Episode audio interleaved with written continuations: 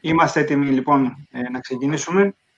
Να καλησπερίσω τους ε, θεατές και ακροατές μας, οι οποίοι ε, για μια ακόμα φορά θα παρακολουθήσουν ένα webinar της Νομικής Σχολής του Πανεπιστημίου Λευκωσίας. Από αυτά προοργανώνει καθ' όλη τη διάρκεια του καλοκαιριού προς ενημέρωση όλων των, ε, κυρίως των νομικών, των φοιτητών μας, αλλά και των συναδέλφων σε Ελλάδα και Κύπρο, γύρω από ζητήματα που αφορούν τη νομική επιστήμη, την εκπαίδευση, τη νομική, αλλά και τη δικηγορία. Και με την ιδιότητα του οικοδεσπότη εκ μέρους της Νομικής Σχολής του Πανεπιστημίου Λευκωσίας, να ευχαριστήσω για την, παρουσία, για την αποδοχή της πρόσκλησης και για την παρουσία ε, στους τέσσερις προέδρους των δικηγορικών συλλόγων ε, της χώρας μας, της Ελλάδας. Καταρχήν, να ευχαριστήσω την κυρία της παρέας, την κυρία Μαρία Νάκα, η οποία είναι η πρόεδρος του Δικηγορικού Συλλόγου Ιωαννίνων, τον Στάθη τον Κουτσοχήνα, ο οποίος είναι ο πρόεδρος του Δικηγορικού Συλλόγου Θεσσαλονίκης, τον Παναγιώτη τον Καρίπογλου, που είναι ο πρόεδρος του Δικηγορικού Συλλόγου Σερρών, και τον, Αναστάσιο, τον, τον Τάσο τον Πούλιο, τον Αναστάσιο τον Πούλιο, τον κύριο Αναστάσιο Πούλιο, τον πρόεδρο του Δικηγορικού Συλλόγου Δράμας, μέλος του Δικηγορικού Συλλόγου, του οποίου είμαι και εγώ. Ε, πρέπει να σας πω πρωτού να ξεκινήσουμε ότι χαίρομαι πάρα πολύ που βρισκόμαστε σε αυτή τη συζήτηση, με αυτή τη σύνθεση. Καταρχήν, ο, ο Στάθης Κουτσοχήνας είναι ο πρόεδρος της Θεσσαλονίκης, όπου εγώ σπούδασα και έχω τις καλύτερες αναμνήσεις φοιτητικές, προπτυχιακά και μεταπτυχιακά στη Θεσσαλονίκη. Ε, η Μαρία Νάκα, η οποία είναι η πρόεδρος του Δικηγορικού Συλλόγου Ιωαννίνων, όπου η μισή μου καταγωγή, από τη μεριά της μητέρας μου, είναι από τα Γιάννενα. Και έρχομαι συχνά στα Γιάννενα, έχω και οικογένεια εκεί, ε, σόι που λέμε. Παναγιώτης ο Καρίπογλου, φίλος, ο οποίος είναι από τις Σέρρες, ο οποίος ε, συνδέομαι και με τον ίδιο με φιλία, αλλά και με την πόλη των Σερρών. Πέρασα και κάποια χρόνια διδάσκοντας εκεί στο ΤΕΙ νομικά μαθήματα.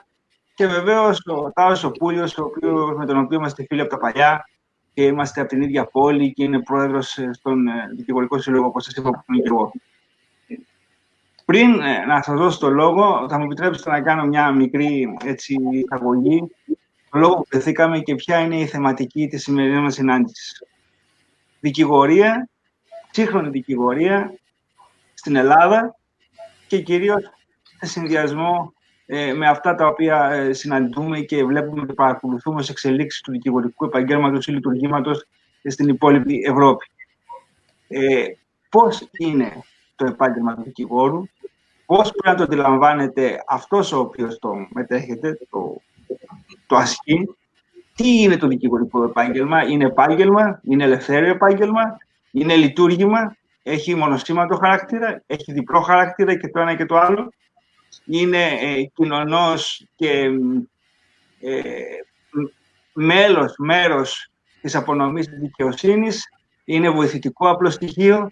Πώς το αντιλαμβανόμαστε σήμερα και πώς θα πρέπει να το αντιλαμβάνονται οι νέοι επιστήμονες, οι οποίοι τώρα είναι στο πτυχίο ή στην, είναι ασκούμενοι και θα ασκήσουν το επάγγελμα τα επόμενα χρόνια.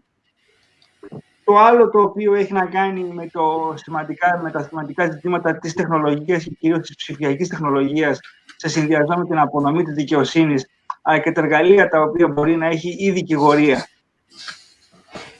Ε, κατά την άσκηση του επαγγέλματος ή του λειτουργήματος, πόσο βοηθητικό στοιχείο είναι η τεχνητή νοημοσύνη, η ψηφιακή εποχή, πόσο πολύ βοηθούν πέρα από τα πρακτικά ζητήματα, ε, πώς αυτό αλλοιώνει ή όχι, παρεμβάλλεται ή όχι στην έννοια της ίδιας απονομής της δικαιοσύνης και στο περιεχόμενο των αποφάσεων πέρα από την αρτιότητα και την πληρότητά τους.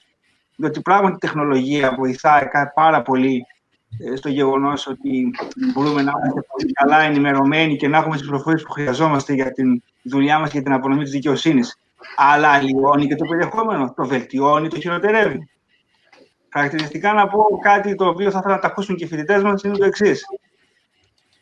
Όταν εγώ σπούδαζα στη Θεσσαλονίκη στο δεύτερο μισό της δεκαετίας του ογδόντα, εγώ ολοκλήρωσα τις σπουδές μου, ακόμα και τις μεταπτυχιακές, ε, με ένα απαρχαιωμένο λάπτοπ στις μεταπτυχιακές μου σπουδές, δεν υπήρχαν κινητά τηλέφωνα, δεν υπήρχε ίντερνετ και δεν είχα αποκτήσει ακόμα ούτε email, το οποίο ήταν μετά τις μεταπτυχιακές μου σπουδές.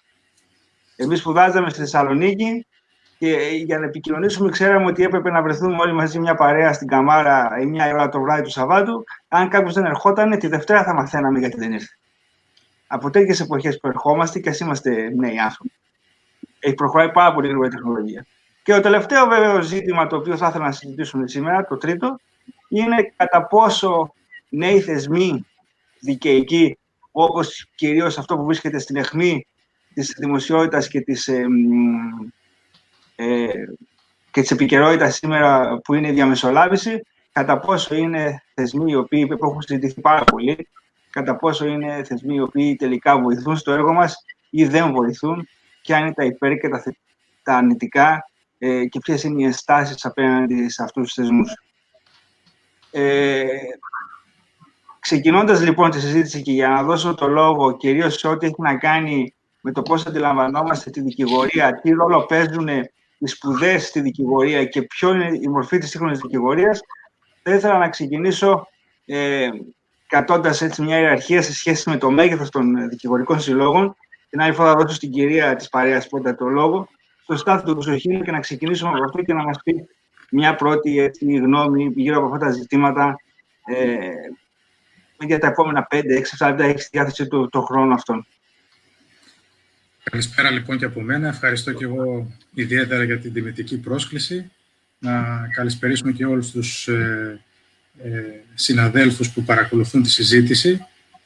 Πράγματι είναι ένα ε, πολύ σημαντικό ζήτημα αυτό που θέσατε, ένα υπαρξιακό ζήτημα για τον κλάδο μας. Ε, το τι είμαστε εν τέλει, αν είμαστε λειτουργήμα, αν είμαστε επάγγελμα. Ε, σίγουρα ο δικηγόρος ε, είχε και εξακολουθεί να έχει έναν ρόλο λειτουργηματικό. Το ρόλο αυτό τον ε, ε, αποτυπώνει και ο, ο ισχύων κώδικας δικηγόρος, δικηγόρων, όπως και όλοι οι προϊσχύσαντες, ε, στον οποίο ξεκάθαρα ορίζεται ότι ο δικηγόρος είναι συλλειτουργός της δικαιοσύνης. Ε, το ρόλο αυτό τον παραδοσιακό τον ε, ασκεί κυρίως με την παράστασή του στα δικαστήρια, ως υπερασπιστής των ατομικών και συλλογικών δικαιωμάτων των πολιτών, αλλά και σε οποιαδήποτε άλλη, ενώπιον οποιασδήποτε άλλης αρχής. Ο λειτουργηματικός αυτός ρόλος έχει γίνει δεκτός και από τη σχετική νομολογία του Δικαστηρίου της Ευρωπαϊκής Ένωσης, το οποίο δέχεται ότι το βασικό τρίπτυχο που ε, συνθέτει τον ρόλο αυτού του δικηγόρου είναι το εξής. Πρώτα απ' όλα η ανεξαρτησία του και η δυνατότητα να υπερασπίζεται με πλήρη ανεξαρτησία τον εντολέα του. Δεύτερον, η αποφυγή σύγκρουσης συμφερόντων, το γεγονός δηλαδή ότι σε καμία περίπτωση δεν πρέπει να συγκρούονται τα συμφέροντα που εκπροσωπεί ε, των εντολέων του. Και τρίτον, το επαγγελματικό απόρριτο. Για τον δικηγόρο ίσχυει και εξακολουθεί να ισχύει και είναι απαραίτητο συστατικό της λειτουργίας του η δυνατότητα να λειτουργεί με ένα επαγγελματικό απόρριτο το οποίο του επιτρέπει να μην αποκαλύπτει τα, όσα του εμπιστεύεται ο πελάτης του, διότι διαφορετικά, εάν ήταν υποχρεωμένος να τα αποκαλύψει, δεν θα είχε κανέναν ουσιαστικό ρόλο να επιτελέσει. Ε, τον ε, χαρακτήρα αυτόν, βέβαια, σε μια σύγχρονη αγορά, τον συμπληρώνει, όπως πολύ σωστά είπατε, και ο χαρακτήρας ε, του κλασικού ε, ελευθέριου επαγγέλματος, διότι πρώτα απ' όλα είναι μια ανάγκη για τον ίδιο τον δικηγόρο να ζήσει, διότι κατά τον κώδικα δικηγόρων είναι δημόσιος λειτουργός, αλλά άμυστος δημόσιος λειτουργός, πράγμα που σημαίνει ότι τα προστοζήν πρέπει να τα εξασφαλίσει από το επάγγελμά του. Και φυσικά τα δύο αυτά χαρακτηριστικά ενίοτε συγκρούονται, αλλά πρέπει να βρεθεί ένας τρόπος να συγκεραστούν κάθε φορά κατά την άσκηση του λειτουργήματος παύλα επαγγέλματος, που πολλές φορές δεν είναι εύκολο να γίνει. Είναι χαρακτηριστικό ότι αυτόν τον διφυή χαρακτήρα, όπως τον είπατε, δεν τον έχει μόνο ο ίδιος ο δικηγόρος ατομικά στην άσκηση του λειτουργήματός του. Τον έχει πρώτα απ' όλα ο δικηγορικός σύλλογος, στον οποίο ανήκει. Οι δικηγορικοί σύλλογοι κατά τον κώδικα είναι νομικά πρόσωπα δημοσίου δικαίου σωματιακού χαρακτήρα. Το κομμάτι ε, που αφορά την ε, υποχρεωτική εγγραφή του δικηγόρου στο δικηγορικό του σύλλογο, τον πειθαρχικό του έλεγχο κτλ., είναι το κομμάτι το οποίο Ε, απαιτεί ο δικηγορικός σύλλογος να έχει αυτό το χαρακτήρα του νομικού προσώπου δημοσίου δικαίου. Το υπόλοιπο κομμάτι που αφορά την ελευθερία δράσης του συλλόγου, που είναι απαραίτητη για να διασφαλίζεται η ανεξαρτησία του, το πρώτο και κύριο χαρακτηριστικό που πρέπει να έχει τόσο ο δικηγορικός σύλλογος όσο και ο δικηγόρος, είναι αυτό που επιβάλλει ο δικηγορικός σύλλογος να λειτουργεί ως ένα σωματείο, όχι μόνο ως νομικό πρόσωπο δημοσίου δικαίου, για όσα αναφέραμε προηγουμένως, αλλά ως ένα κοινό σωματείο όσον αφορά την υπόλοιπη λειτουργία του, δηλαδή ε, τα οικονομικά του, τις αποφάσεις για τις εκδηλώσεις τις οποίες ε, θα κάνει, ε, τον τρόπο με τον οποίο έχει τις σχέσεις με τους υπαλλήλους του κτλ. Ε, έτσι λοιπόν βλέπουμε ότι πράγματι αυτός ο διφυής χαρακτήρας από τη μια του λειτουργήματος, από την άλλη του ελευθέρου επαγγέλματος ε, υπάρχει σήμερα και ατομικά στους δικηγόρους και στους συλλόγους. Είναι χαρακτηριστικά διάφορα ζητήματα τα οποία δημιουργούνται και για τα οποία ε, έχουμε θεσμικά αιτήματα ως κλάδος. Αναφέρω ίσως το πιο χαρακτηριστικό από όλα την επιβολή του ΦΠΑ στις δικηγορικές υπηρεσίες, ε, χαρακτηριστικό για το οποίο ε, ανέκαθεν ως ε, δικηγορικοί σύλλογοι ζητούμε την κατάργησή του, τουλάχιστον για τις ε, δικαστηριακές υπηρεσίες που προσφέρουμε, καθότι δεν νοείται η πρόσβαση στη δικαιοσύνη να θεωρείται ένα οποιοδήποτε αγαθό, μια οποιαδήποτε υπηρεσία, και να επιβαρύνεται με ΦΠΑ. Ε, είναι όμως ένα από τα χαρακτηριστικά αυτά, μια ε, συνέπεια του γεγονότος ότι είμαστε εκτός από λειτουργήμα και επάγγελμα. Και δεν ξέρω αν ε, έχω άλλο χρόνο και πρέπει να ολοκληρώσω. Ε, να αναφέρω και το... Τι σκέψεις ολοκληρώσετε. Ολοκληρώσω, ολοκληρώνω, ολοκληρώνω λοιπόν τη σκέψη λέγοντας ότι ε, αυτό που πρέπει να προωθήσουμε πλέον, αλλά μάλλον θα το θέσουμε περισσότερο στο επόμενο ή μεθεπόμενο ερώτημα που θα μας κάνετε, είναι το γεγονός ότι πρέπει να επαναπροσδιορίσουμε και το ρόλο μας ε, στην κοινωνία και στην αγορά. Ο ρόλος του δικηγόρου δεν μπορεί να συνεχίσει να είναι ο ρόλος της παραδοσιακής αντίληψης μόνο του υπερασπιστή μέσα στα δικαστήρια. Αυτός υπάρχει και θα εξακολουθήσει να υπάρχει. Παράλληλα όμως πρέπει να επαναθεμελιώσουμε έναν ρόλο δικηγόρου, ο οποίος είναι ο συμπαραστάτης του πολίτη, του επιχειρηματία, σε κάθε του πράξη μέσα στην αγορά. Και ως συνέπεια αυτού του ρόλου έρχονται και άλλα αιτήματά μας που είναι πολύ επίκαιρα, όπως για παράδειγμα η ε, παράστασή μας σε, κατά την σύναψη δικαιοπραξιών, κατά τη σύναψη ε, συμβάσεων μεταβίβασης ακινήτων, όπου η συμμετοχή του δικηγόρου είναι εντελώς απαραίτητη για τη διασφάλιση των ε, δικαιωμάτων των συμβαλλομένων. Ευχαριστώ, κύριε Πρόεδρε. Ε, θεωρώ ότι θέσατε ολοκληρωμένα το πλαίσιο στο οποίο ε, μπορούμε να κάνουμε τη συζήτηση στο ζήτημα αυτό. Ε, εγώ θα ήθελα από την κυρία Νάκα, παίρνοντας το λόγο μετά από τον πρόεδρο της ε, Θεσσαλονίκης, η κυρία Νάκα, ε, πέρα από αυτά που έχει να μας πει τη σκέψη της, να δούμε κατά πόσο τελικά ε, σε σχέση και με τους πελάτες, τους εντολείς ή και με την υπόλοιπη κοινωνία, αυτό το ζήτημα του λειτουργήματος ή επαγγέλματος σε συνδυασμό με τη δικηγορική πρακτική των προηγούμενων δεκαετιών, των παλαιότερων γενναιών από εμάς, αν αυτό τελικά έχει επηρεάσει την κοινή συνείδηση και την αντίληψη των πολιτών απέναντι στο δικηγορικό επάγγελμα, διότι νομίζω ότι εμείς όλοι οι νέοι άνθρωποι, η σημερινή γενιά των δικηγόρων, πληρώνουμε και ένα τίμημα σε σχέση με το πώς αντιλαμβανόταν οι παλαιότεροι ε, το λειτουργήμα αυτό. Σε κάθε περίπτωση, κύριε Ανάκα, έχετε το λόγο.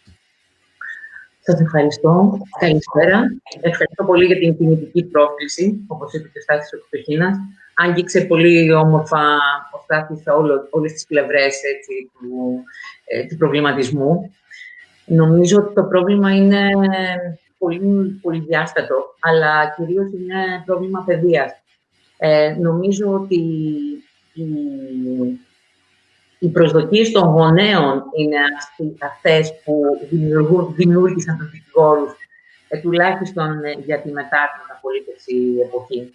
Δηλαδή, νομίζω ότι οι δικηγόροι δεν, ε, ούτε, ούτε μορφωνόμαστε κοινωνικά, ούτε εκπαιδευόμαστε στο πανεπιστήμιο τουλάχιστον για να λειτουργήσουμε, για να ασκήσουμε άμυστο δημόσιο λειτουργήμα. Εγώ αυτό, αντι, αντι, αυτό αντιλαμβάνομαι και το νιώθω πολύ έντονα και με τα νέα παιδιά, με τα νεότερα παιδιά, ότι δεν έρχονται και κοινωνικά προβληματισμένα στο, στο σύλλογο. Μπορώ να σας πω ότι αισθάνομαι ότι στο πανεπιστήμιο λείπει ένα μάθημα. Το μάθημα ε, του, της δικηγορίας και της δεοντολογίας. Νομίζω ότι λείπει αισθητά.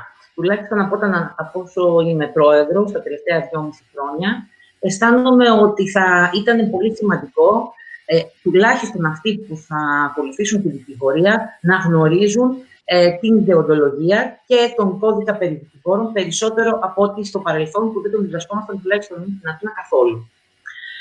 Τώρα, ε, αισθάνομαι ότι το λειτουργήμα, λειτουργήμα δεν είμαστε σίγουρα. Ε, Ελάχιστοι από εμάς και αισθάνονται ότι ε, μπορούν ε, να λένε, να επιφυλάσσουν τον εαυτό τους στο ρόλο του λειτουργού. Ε, ούτε οι δικαστές μας, ε, στην πλειοψηφία τους, μας ε, ε, θεωρούν συλλειτουργούς της δικαιοσύνης, στην πλειοψηφία τους, αλλά ούτε και εμείς οι ίδιοι ε, έχουμε φροντίσει να κερδίσουμε αυτόν τον ρόλο μέσα στη δικαιοσύνη. Δυστυχώς, είναι πολύ συχνά τα φαινόμενα που μαζικά μας χαρακτηρίζουν όλους ε, μιας ε, δικηγορίας της απαρχής. Θα μιλήσω πολύ, πολύ λαϊκά για να γίνω και πολύ κατανοητής και στους ανθρώπους που μας ακούνε. Ε, αλλά ε, έχουμε χάσει ουσιαστικά την ε, εμπιστοσύνη που θα έπρεπε να, να δείχνει ο κόσμος, οι εντολείς, οι πολίτες, στους στο δικηγόρους και στο δημόσιο λειτουργήμα που ε, σύμφωνα με τον κώδικα ακούμε. Ε, αυτή είναι η δική μου άποψη και ίσως είναι λίγο απεσιόδοξη, αλλά αυτή τη στιγμή καλούμαστε και σαν δικηγορική σύλλογη να σηκώσουμε πάνω αυτό το βάρος, να σηκώσουμε αυτή την ε, ιδέα, να ξανααποκτήσουμε την ε, θεσμική μας ιδιότητα και, την, ε, και το, το θεσμικό μας ρόλο στην, και στην κοινωνία και στην απονομή της δικαιοσύνης. Εγώ εκεί θα βάλω το δικό μου στίγμα και θα θέσω την, τα όρια της δικής μου έτσι, άποψης, για να προχωρήσουν και οι άλλοι συνάδελφοι, ώστε να προχωρήσουμε μετά στην συζήτηση με, πιο, με, με, περισσότερα, με, με συγκεκριμένα ερωτήματα. Ευχαριστώ πολύ, κυρία Νάκα.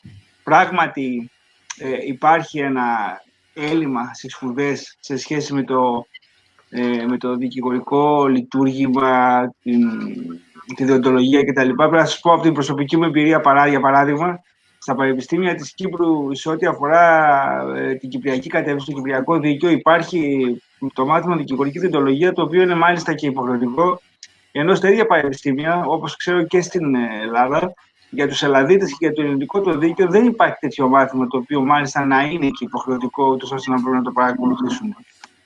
Το ερώτημα. Ε, Ε, Παναγιώτη Καρίπογλου, ε, είναι το εξής στην πραγματικότητα και θα ήθελα να ακούσω έτσι τη γνώμη, τη γνώμη σου που πάντα είναι με μεγάλη ενάργεια η γνώμη σου και με πολύ δυνατή φωνή. Κατά πόσο ε, το επάγγελμα του το δικηγόρου είναι ε, λειτουργήμα όπως το αντιλαμβάνεται και ο κώδικας και ο νόμος και μας τα εξήγησε και ο κ. Κουτσοχήνας προηγουμένως αναλυτικά.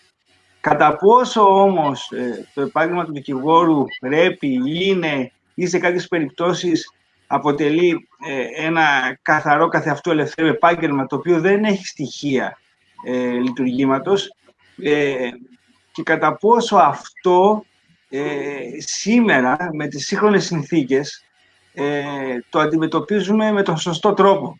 Διότι για να καταλάβετε αυτό που θέλω να σας πω είναι το εξής, έχουμε μια μεγάλη εικόνα, δηλαδή αυτό που εγώ αντιλαμβάνομαι. Γνωρίζω πάρα πολύ καλά ότι με την κρίση, να το πω για ως παράδειγμα, με την κρίση εμφανίστηκαν στην Ελλάδα, ειδικά στην Αθήνα και στη Θεσσαλονίκη, πολυεθνικές δικηγορικές εταιρείες, οι οποίες ήρθαν και εγκατασταθήκαν με υποκαταστήματα στις, στην Ελλάδα για να διαχειριστούν τις μεγάλες πτωχεύσεις λόγω της κρίσης ε, των εταιριών, των επιχειρήσεων που θα πτώχευαν λόγω ακριβώς της οικονομικής κρίσης και των μνημονίων. Και μετά από το ξεπέρασμα αυτό της κρίσης και όταν δεν υπήρχε αντικείμενο, θα έφευγαν. Αυτό συνάδει με πρακτική ε, λειτουργήματος ή είναι καθαρά ένα επάγγελμα το οποίο είδαν κάπου κάτι, το αντιλήφθηκαν ως μια ε, αγορά και ως ένα σημείο από το οποίο θα πλούτιζαν για κάποιες υποθέσεις και θα φεύγανε. Αυτά και περιμένω τη γνώμη σου, Παναγιώτη. Λοιπόν, εμείς μιλάμε ως πρόεδροι των δικηγορικών συλλόγων της Ελλάδος. Και αναγκαστικά απευθυνόμαστε σε αυτούς που ασχολούνται με τη, με τη δικηγορία εν όλο ή εν μέρη στην Ελλάδα ή ε, θέλουν να ακολουθήσουν ε, το επάγγελμα αυτό ή το λειτουργήμα στην Ελλάδα. Λοιπόν, από τη στιγμή που υπάρχει μια ε, σαφής αντιδιαστολή ανάμεσα στο ε, αγγλοσαξονικό δίκαιο και το δίκαιο της ρωμαιογερμανικής ε, οικογένειας, δηλαδή ε, το δίκαιο των, των χωρών ε, της, ε, από τη Γερμανία, της Κεντρικής Ευρώπης και της Νότιας Ευρώπης. Λοιπόν, ε, στο αγγλοσαξονικό δίκαιο ο δικηγόρος είναι περισσότερο ένας έμπορος, ένας επαγγελματίας. Βέβαια και εκεί μπορούμε να δούμε κάποια στοιχεία λειτουργήματος. Στις δικές μας περιπτώσεις και ειδικά στην Ελλάδα, με τα τόσα συμβίβαστα που έχει ο κώδικας δικηγόρων, και καλώς τα έχει, κατά τη δική μου προσωπική γνώμη, Ε, το δικηγορικό, η δικηγορική ενασχόληση είναι λειτουργήμα κατεξοχήν. Και είναι λειτουργήμα ε, διότι ακριβώς είμαστε στη λειτουργία της δικαιοσύνης στην Ελλάδα και οφείλουμε να συμπεριφερόμαστε ανάλογα, όπως οφείλουν να μας συμπεριφέρονται και ανάλογα οι δικαστικές αρχές αλλά και οι λοιπές αρχές του τόπου. Τώρα, το κατά πόσο ε, θα διατηρήσουμε οι δικηγόροι τον χαρακτήρα αυτό του λεγόμενου λειτουργήματος εναπόκειται στον καθένα από εμάς. Κανείς σύλλογος ε, και κανείς τρίτος δεν μπορεί να επιβάλλει σε κάποιον να συμπεριφέρεται με τον τρόπο που αξίζει σε ένα λειτουργό της δικαιοσύνης. Πρέπει ο καθένας, και εδώ πηγαίνουν τα μαθήματα της δεοντολογίας, πρέπει ο καθένας λοιπόν να...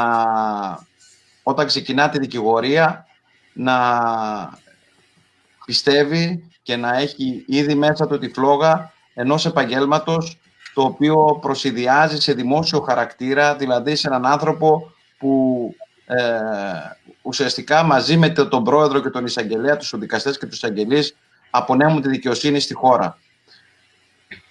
Δεν νομίζω ότι είναι απαραίτητο στις νομικές σχολές να διδάσκονται μαθήματα διοντορικ... δε, δε, τουλάχιστον υποχρεωτικά δικηγορικής δεοντολογίας. Όμως, είναι δεδομένο από τη στιγμή που εγγράφεσαι ως ασκούμενος και καθ' όλη τη διάρκεια της α, δικηγορικής σου ζωής, οφείλουν οι σύλλογοι να ε, έχουν κάποια υποχρεωτικά μαθήματα ή κάποιες υποχρε... κάποια υποχρεωτικά σεμινάρια και κάποιες υποχρεωτικές πιστοποιήσεις.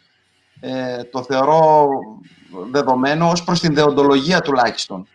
Ε, ως προς την ουσία και τη γνώση του καθενός, είμαστε μια ε, ανοιχτή κοινωνία. Ο κάθε πελάτης μπορεί να κρίνει ελεύθερα ποιος είναι καλύτερος και ποιος δεν είναι. Όμως, ως προς τη δεοντολογία, ε, βεβαίως και δεν μπορεί κανείς σύλλογος να σου επιβάλλει να είσαι σωστός επαγγελματίας και σωστός λειτουργός της δικαιοσύνης, όμως οφείλει να σε ενημερώνει συνεχώς και να σε εκπαιδεύει στο ζήτημα αυτό. Σε αυτό το θέμα στην Ελλάδα είμαστε πάρα πολύ πίσω. Και στον κώδικα δεοντολογίας μεταξύ των δικηγόρων και σε ένα κώδικα δεοντολογίας μεταξύ των δικηγόρων και των δικαστών, που σε αυτά τα ζητήματα η Κύπρος είναι πιο μπροστά από εμάς, παραδείγματος χάρη.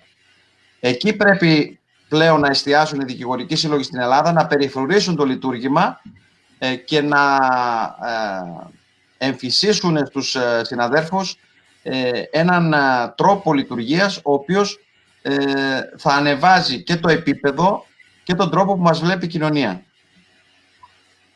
Άρα καταλήγω, ε, ατομική προσπάθεια σίγουρα, γιατί όταν ξεκινάς να γίνεις δικηγόρος, ε, ξεκινάς να προσφέρεις στην κοινωνία αρχικά και κατά δεύτερο να βγάλεις χρήματα. Αυτή είναι η δική μου η αρχή.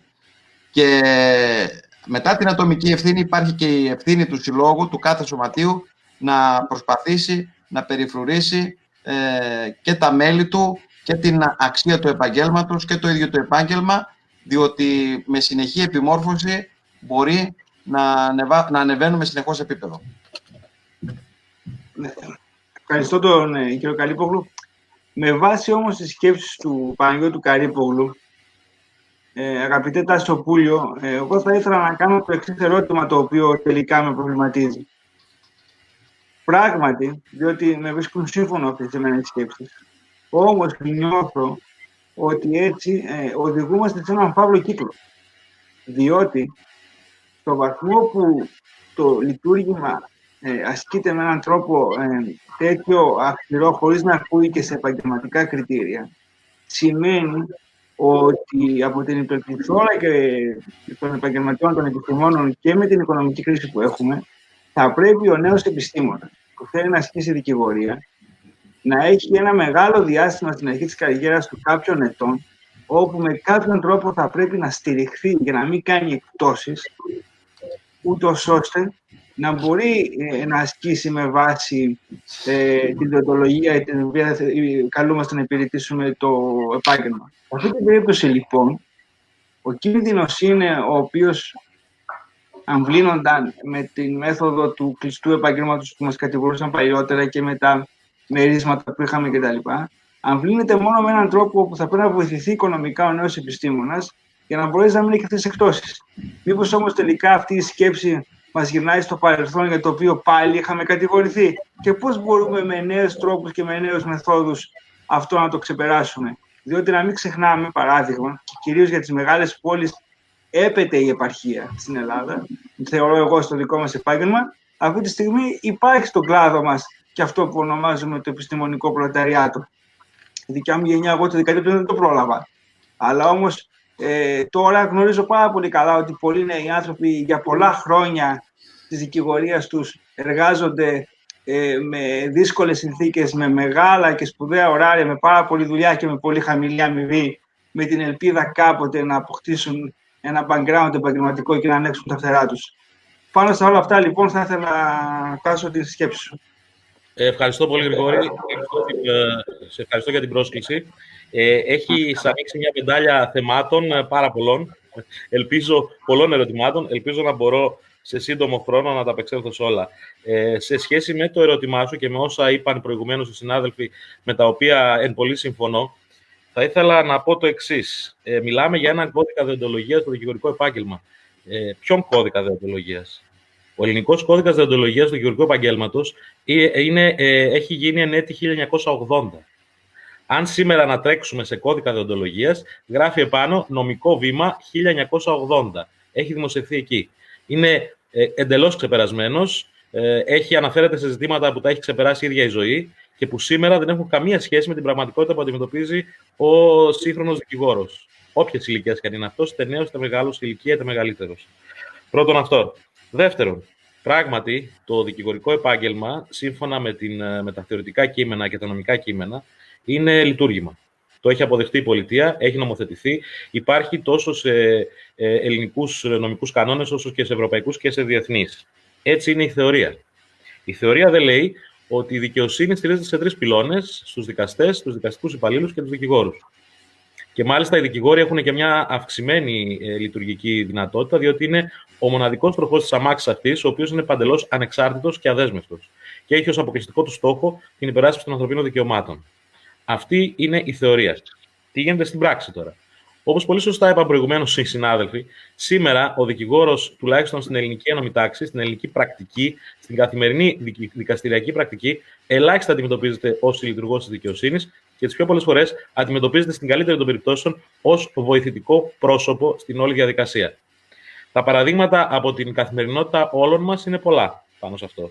Ελάχιστοι δικαστές ε, αντιμετωπίζουν τον δικηγόρο ως λειτουργό και τις πιο, πιο, πιο πολλές φορές, ιδίως στα ποινικά ακροατήρια, τον αντιμετωπίζουν ως ένα πρόβλημα που πρέπει να ξεπεράσουν, προκειμένου να διεκπεραιώσουν τη δίκη όσο δυνατόν πιο γρήγορα.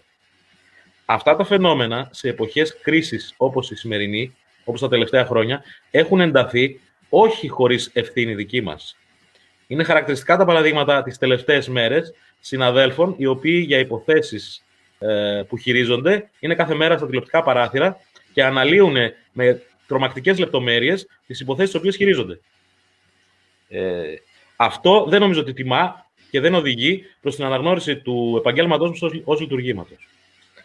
Θέλω να πω δηλαδή ότι ναι μεν ε, υπάρχει μια ατμόσφαιρα γύρω από το δικηγορικό επάγγελμα παύλα λειτουργήμα, την οποία όμως καλλιεργούμε και εμείς οι ίδιοι.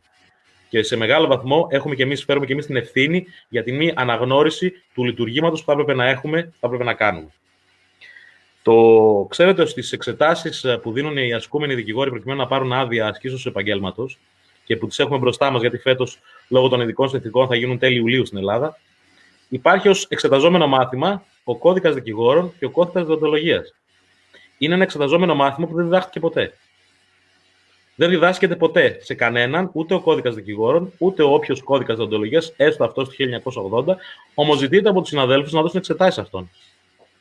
Εδώ έρχεται ο ρόλος των δικηγορικών συλλόγων. Και όπως κατ' επανάληψη έχουμε αρκετοί συνάδελφοι πει και σε ολομέλειες και σε συνέδρια και σε διασκέψεις και σε συζητήσεις όπως η σημερινή, ότι αυτό το κενό θα έπρεπε ήδη να έχει αναπληρωθεί από τους δικηγορικούς συλλόγους.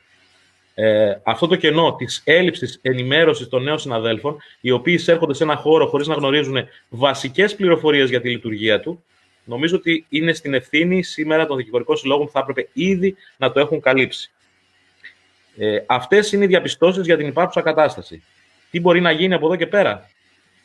Πέρυσι, ο συνάδελφος ο Παναγιώτης ο Καρίπογλου φιλοξένησε στις Σέρρες το δέκατο τέταρτο Πανελλήνιο Συνέδριο Δικηγορικών Συλλόγων, που ήταν εξαιρετικό. Την πρώτη μέρα, μάλιστα, της έναρξης, ένα από τα ζητήματα που θίχτηκαν και που ήταν, νομίζω, το πρώτο, αν δεν κάνω λάθος, ήταν η ρομποτική, αν δεν κάνω λάθος, στη δικαιοσύνη. Ξέρετε, όποιος το διάβαζε στο πρόγραμμα έμενε έκπληκτος. Δεν μπορούσε να συνειδητοποιήσει τι σχέση έχει το ένα με το άλλο. Όσοι παρακολουθήσαν την εισήγηση αυτή και τη σχετική συζήτηση, αλλά και ό,τι έγινε κατόπιν στο συνέδριο, καταλάβαμε ότι στη σημερινή εποχή δεν αρκεί απλώς και μόνο η εκμετάλλευση της δυνατότητας της ψηφιοποίησης ή των υπολογιστών, του ίντερνετ, των κομπιούτερ και όλων των σχετικών. Έρχεται το αύριο που θα είναι τρομακτικό, θα είναι πάρα πολύ, είναι πάρα πολύ κοντά μας και ίσως δεν έχουμε αντιληφθεί κι εμείς πόσο γρήγορα θα είναι δίπλα μας. Είπες, Γρηγόρη, προηγουμένως στην εισήγησή σου, ότι όταν σπουδάζαμε εμείς, έχουμε ένα χρόνο διαφορά, το ξέρεις, σπουδάζαμε τα ίδια χρόνια στη Θεσσαλονίκη, δεν υπήρχαν κινητά τηλέφωνα, δεν υπήρχαν υπολογιστές, δεν υπήρχε τίποτα από όλα αυτά. Και σήμερα είναι η πραγματικότητα της ζωής μας. Αύριο η πραγματικότητα θα είναι τελείως διαφορετική και φοβάμαι ότι είμαστε εντελώς απροετοίμαστοι να τη δεχτούμε. Αυτή τη δυνατότητα πιστεύω ότι πρέπει να εκμεταλλευτούμε. Ε, αυτή τη δυνατότητα που μας προσφέρεται μέσω της τεχνολογίας, θα πρέπει να την χρησιμοποιήσουμε ορθά. Ε, έχει γίνει, έχουν γίνει κάποια πρώτα βήματα, τόσο από την Ολομέλεια των Προέδρων, όσο και από δικηγορικούς συλλόγους. Δεν έχει αξιοποιηθεί όσο θα έπρεπε ίσως. Ιδού πεδίο δόξης λαμπρό, να το ε, εκμεταλλευτούμε όσο δυνατόν περισσότερο, προς όφελος των νέων κυρίως συναδέλφων, αλλά συνολικά προς όφελος του επαγγέλματος, παύλα λειτουργήματος του, του, του, του δικηγόρου σήμερα στην Ελλάδα. Ε, και για να κλείσω, να μην τρώω πολύ χρόνο, ε, θεωρώ ότι μπορούμε και μέσω των δικηγορικών συλλόγων, αλλά και έχει δίκιο σε αυτό που είπε ο Παναγιώτης προηγουμένως, αλλά και ο καθένας μας ατομικά, μπορούμε και να ενημερωθούμε και να αντιδράσουμε και να είμαστε πραγματικά λειτουργοί της δικαιοσύνης, ο καθένας ε, στο μέγεθος, στο, στο ε, βαθμό που το αναλογεί, στην καθημερινότητά μας. Εκεί θα κερδιθεί το παιχνίδι. Ε, οι διακηρύξεις, οι θεωρίες ε, και όλα τα σχετικά, πολύ καλά, αποτελούν μια βάση, αλλά δεν είναι η πρακτική του αύριο.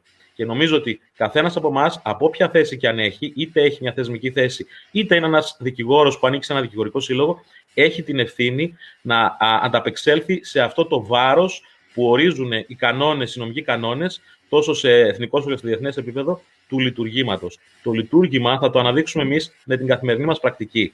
Δεν θα περιμένουμε από κανέναν άλλο να μας το χαρίσει, να μας το δώσει, να μας το αναγνωρίσει. Εάν εμείς οι ίδιοι δεν καταφέρουμε είτε θεσμικά είτε και ατομικά να το αναδείξουμε και να μπορέσουμε να καταχωρήσουμε το δικηγόρο πραγματικά στη θέση του συλλειτουργού της δικαιοσύνης. Νομίζω ότι εκεί παίζεται το παιχνίδι και η ευθύνη, ξαναλέω και κλείνω, είναι τόσο ατομική όσο και συλλογική. Τόσο του κάθε ένα δικηγόρου ξεχωριστά, όσο και των δικηγορικών συλλόγων και όλων των θεσμικών εκπροσώπων μας συνολικά. Αγαπητέ μου πρόεδρε της Δράμας, για να προτού να κλείσουμε αυτόν τον κύκλο, θα ήθελα λίγο ε, από σένα, Τάσο, να αναφερθείς σε κάτι το οποίο νομίζω ότι κατά μία έννοια πρωτοστάτησε τον τελευταίο καιρό η Δράμα ως δικηγορικός σύλλογος και χάθηκε ε, μέσα στα ζητήματα της πανδημίας, του κορονοϊού και της αναστολής της λειτουργίας των δικαστηρίων. Τον Μάρτιο είχαμε μία μέρα αποχήμηση εδώ στη Δράμα. Ναι, που νομίζω ναι. ότι το αντικείμενο της αποχής αυτής είναι κάτι το οποίο αποτελεί σήμερα, έχει γίνει και άλλες φορές στο παρελθόν, αλλά ειδικά αυτή την εποχή και βάσει αυτά που συζητάμε, αποτελεί έναν οδηγό και ένα παράδειγμα. Εγώ δεν θυμάμαι σχεδόν ε, ε, σε ένα χρόνο, ενάμιση πλέον τριάντα χρόνια δικηγορίας. Εγώ δεν θυμάμαι να απήργησα, με μοναδικό, να απήχα από τα καθήκοντά μου με μοναδικό αίτημα, αντικείμενο την αναγνώριση στην πραγματικότητα της θέσης μας, του λειτουργήματός μας από τους δικαστές και από την εισαγγελική αρχή. Αν ήθελες να πεις δύο κουβέντες και γι' αυτό, για να κλείσουμε τον κύκλο αυτό. Ναι, ε, έχεις δίκιο. Λίγες μέρες, τρεις μέρες συγκεκριμένα πριν ε, κλείσουν ε, τα δικαστήρια ε, λόγω της πανδημίας του κορονοϊού, στις δέκα Μαρτίου, ο Δικηγορικός Σύλλογος Δράμας, με ομόφωνη απόφαση του Διοικητικού του Συμβουλίου και μετά από δική μου εισήγηση, ε, είχε μία μέρα αποχή και μάλιστα ε, με ένα ψήφισμα το οποίο αναγνώστηκε από μένα εκείνη την ημέρα στο ακροατήριο του Τριμελούς, με την παρουσία της πλειοψηφίας των μελών του Δικηγορικού Συλλόγου της Δράμας ε, και την αποχώρηση ε, από, την, από το ακροατήριο. Ε, τα τελευταία χρόνια έχει παρατηρηθεί το φαινόμενο ε, στον χώρο των δικαστηρίων της αντιμετώπισης των συναδέλφων και των διαδίκων και των πολιτών δηλαδή με, ένα ιδιαίτερα, ε, με έναν ιδιαίτερο τρόπο από τις δικαστικές αρχές, ε, θα έλεγα απαξιωτικό και θα ήμουν επιοικής αν έμενα μόνο εκεί. Πέραν τούτου, η απαξίωση της όλης διαδικασίας δεν έγκυται μόνο στη συμπεριφορά, αλλά έγκυται και στην ε, ε, καθημερινή πρακτική και λειτουργία των ε, δικαστικών λειτουργών. Είναι αδιανόητο στη σημερινή εποχή ε, και σε, μια, σε ένα περιφερειακό δικαστήριο, όπως είναι το Πρωτοδικείο της Δράμας, να αναμένουν δικηγόροι και διάδικοι δέκα, δώδεκα και δεκαπέντε μήνες για την έκδοση αποφάσεων, οι οποίες πολλές φορές, ε, επιτρέψτε μου τον χαρακτηρισμό, ε, δεν έχουν καμία νομική τεκμηρίωση όταν τελικά εκδίδονται. Τα φαινόμενα αυτά, τα οποία πολλαπλασιάζονται το τελευταίο καιρό ανησυχητικά και από ό,τι αντιλαμβάνομαι δεν είναι μόνο φαινόμενο της περιφέρειας, αλλά πλέον είναι φαινόμενο πανελλαδικό και θα πρέπει να μας απασχολήσει σε πολύ μεγάλο βαθμό το αμέσως επόμενο διάστημα. Τα φαινόμενα λοιπόν αυτά ήταν αυτά που μας οδήγησαν στην απόφαση σαν Διοικητικό Συμβούλιο να κηρύξουμε μία μέρα αποχή ζητώντας την αλλαγή συμπεριφοράς τόσο απέναντι στους συναδέλφους δικηγόρους, όσο, απέναντι, τόσο και απέναντι στους διαδίκους, αλλά και την ενεργοποίηση των δικαστικών λειτουργών όσον αφορά τη βασική τους υποχρέωση, που είναι η έκδοση αποφάσεων σε σύντομο, σε συγκεκριμένο χρόνο. Ε, μετά το τέλος της διαδικασίας αυτής και όσο επανερχόμαστε σιγά σιγά στην κανονικότητα, επανερχόμαστε στα ζητήματα αυτά και με την έναρξη του νέου δικαστικού έτους, δηλαδή από τις δεκαπέντε Σεπτεμβρίου και μετά, θα επανέλθουμε στο ζήτημα αυτό και σαν Δικηγορικός Σύλλογος Δράμας, αλλά και μέσω των θεσμικών μας οργάνων. Εγώ προσωπικά θα ζητήσω την ενεργοποίηση και των θεσμικών οργάνων και σε πανελλαδικό επίπεδο προς την κατεύθυνση αυτή. Θεωρώ ότι είναι αδιανόητο στη σημερινή εποχή και με τις εξελίξεις να τρέχουν με καταιγιστικό ρυθμό και με τις δυνατότητες που, δίνεται, που δίνει η τεχνολογία σήμερα, ένας δικαστής ε, ε, περιφερειακού δικαστηρίου, περιφερειακού πρωτοδικείου, ο οποίος έχει μια χρέωση υποθέσεων συγκεκριμένη, που ανέρχεται σε ένα εξαιρετικά λογικό αριθμό υποθέσεων, να αδρανεί και να μην είναι συνεπής στις υποχρεώσεις του σε τόσο μεγάλο χρονικό διάστημα. Και όταν τελικά α, καταφέρνει να ανταποκριθεί, το αποτέλεσμα να είναι κάτω του μητρίου. Σήμερα η Ελλάδα διαθέτει μια Εθνική Σχολή Δικαστών, η οποία έχει αυστηρότατες και σωστά ε, διαδικασίες επιλογής εισόδου και ενδεχομένως και εξόδου, αυτό δεν το γνωρίζω. Είναι αδιανόητο οι σημερινοί δικαστές, οι οποίοι έχουν πολλαπλάσια προσόντα από αυτά που είχαν τις προηγούμενες δεκαετίες, να συμπεριφέρονται με αυτόν τον τρόπο τόσο απέναντι στους διαδίκους, όσο και απέναντι στους συναδέλφους, που στο κάτω-κάτω, θεωρητικά, όπως είπα πριν, είναι και συλλειτουργοί στον χώρο της δικαιοσύνης. Εμείς, ρητά επιφυλασσόμενοι για το μέλλον, έχουμε ήδη ενημερώσει αυτούς που έπρεπε να ενημερωθούν και αναμένουμε την ανταπόκριση των, των δικαστών. Θα είμαστε σε επιφυλακή για οτιδήποτε νεότερο. Εγώ βεβαίως, γιατί συμφωνώ, όπως γνωρίζεις πάρα πολύ καλά, Τάσο, πολλά ήταν και τα φαινόμενα του δικού μου του γραφείου που οδηγηθήκαμε εκεί πέρα σε σχέση με κάποια φαινόμενα που παρατηρήθηκαν. Από εκεί και πέρα, βεβαίως, για να κάνω και το σύνολο του διαβόλου, βεβαίως στην Ελλάδα οι δικαστές εργάζονται χωρίς βοηθούς, εργάζονται χωρίς γραμματείες προσωπικές, εργάζονται χωρίς συμβούλους οι οποίοι θα μπορούσαν να τους καθοδηγήσουν και να τους βοηθήσουν σε μια ολοκληρωμένη συγγραφή μιας δικαστικής απόφασης, ανεξάρτητο διατακτικό, στο οποίο θα έχουν καταλήξει για το πώς θα είναι ολοκληρωμένη και να είναι και πιο εύκολη η δουλειά τους, κάτι το οποίο γίνεται στις υπόλοιπες ευρωπαϊκές χώρες.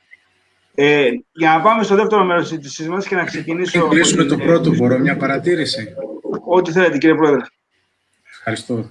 Τώρα παίρνω αφορμή και από όσα υπόθηκαν στη συνέχεια μετά την αρχική μου τοποθέτηση και από εσάς και από τους συναδέλφους ε, για το κομμάτι της. Ε, εκπαίδευσης των ασκουμένων και γενικά των συναδέλφων και για τον ρόλο και την ευθύνη που έχουν οι δικηγορικοί σύλλογοι. Νομίζω ότι είναι χρήσιμο να το πούμε, γιατί είναι μια κίνηση την οποία ήδη έχουμε προβεί.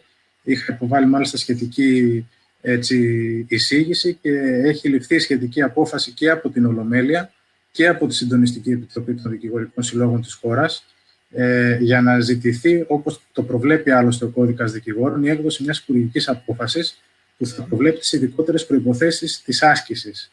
Μέσα σε αυτήν λοιπόν ζητούμε, με την απόφαση που ήδη έχουμε λάβει, να θεσμοθετηθεί ε, μία επιμόρφωση των ασκουμένων κατά τη διάρκεια της άσκησής τους, η οποία θα είναι υποχρεωτική, με παρακολούθηση υποχρεωτικά μαθημάτων, χωρίς εξετάσεις, απλά υποχρεωτική παρακολούθηση κάποιων μαθημάτων.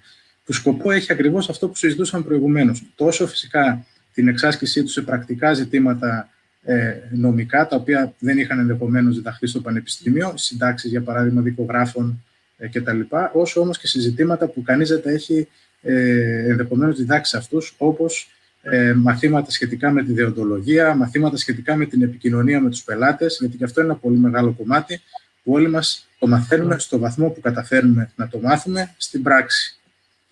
Και ζητήματα που έχουν να κάνουν, όπως λέγαμε πριν, και με την επαγγελματική μας επιβίωση, την ε, ίσπραξη των αμοιβών κτλ., γιατί και αυτό είναι ένα κομμάτι του επαγγέλματος, το οποίο χρήσιμο είναι κανείς να έχει κάποιες βασικές κατευθύνσεις, τουλάχιστον από την αρχή, για το πώς πρέπει να το μάθει. Μιας και απευθυνόμαστε έτσι σε νέους συναδέλφους, αν μου επιτρέπετε μόνο μια ε, έτσι, πολύ χαρακτηριστική στιχομυθία που ε, και εγώ ως νέος δικηγόρος την άκουσα και η αλήθεια είναι την έχω μέχρι σήμερα στο μυαλό μου.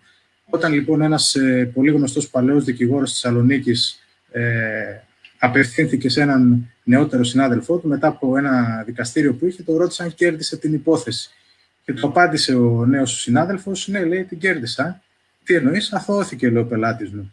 Όχι, λέει, δεν κατάλαβες. Σε ρώτησα αν εσύ κέρδισες την υπόθεση. Και όταν το ρωτάει ο νέος συνάδελφος, τι εννοείται αν εγώ κέρδισα την υπόθεση?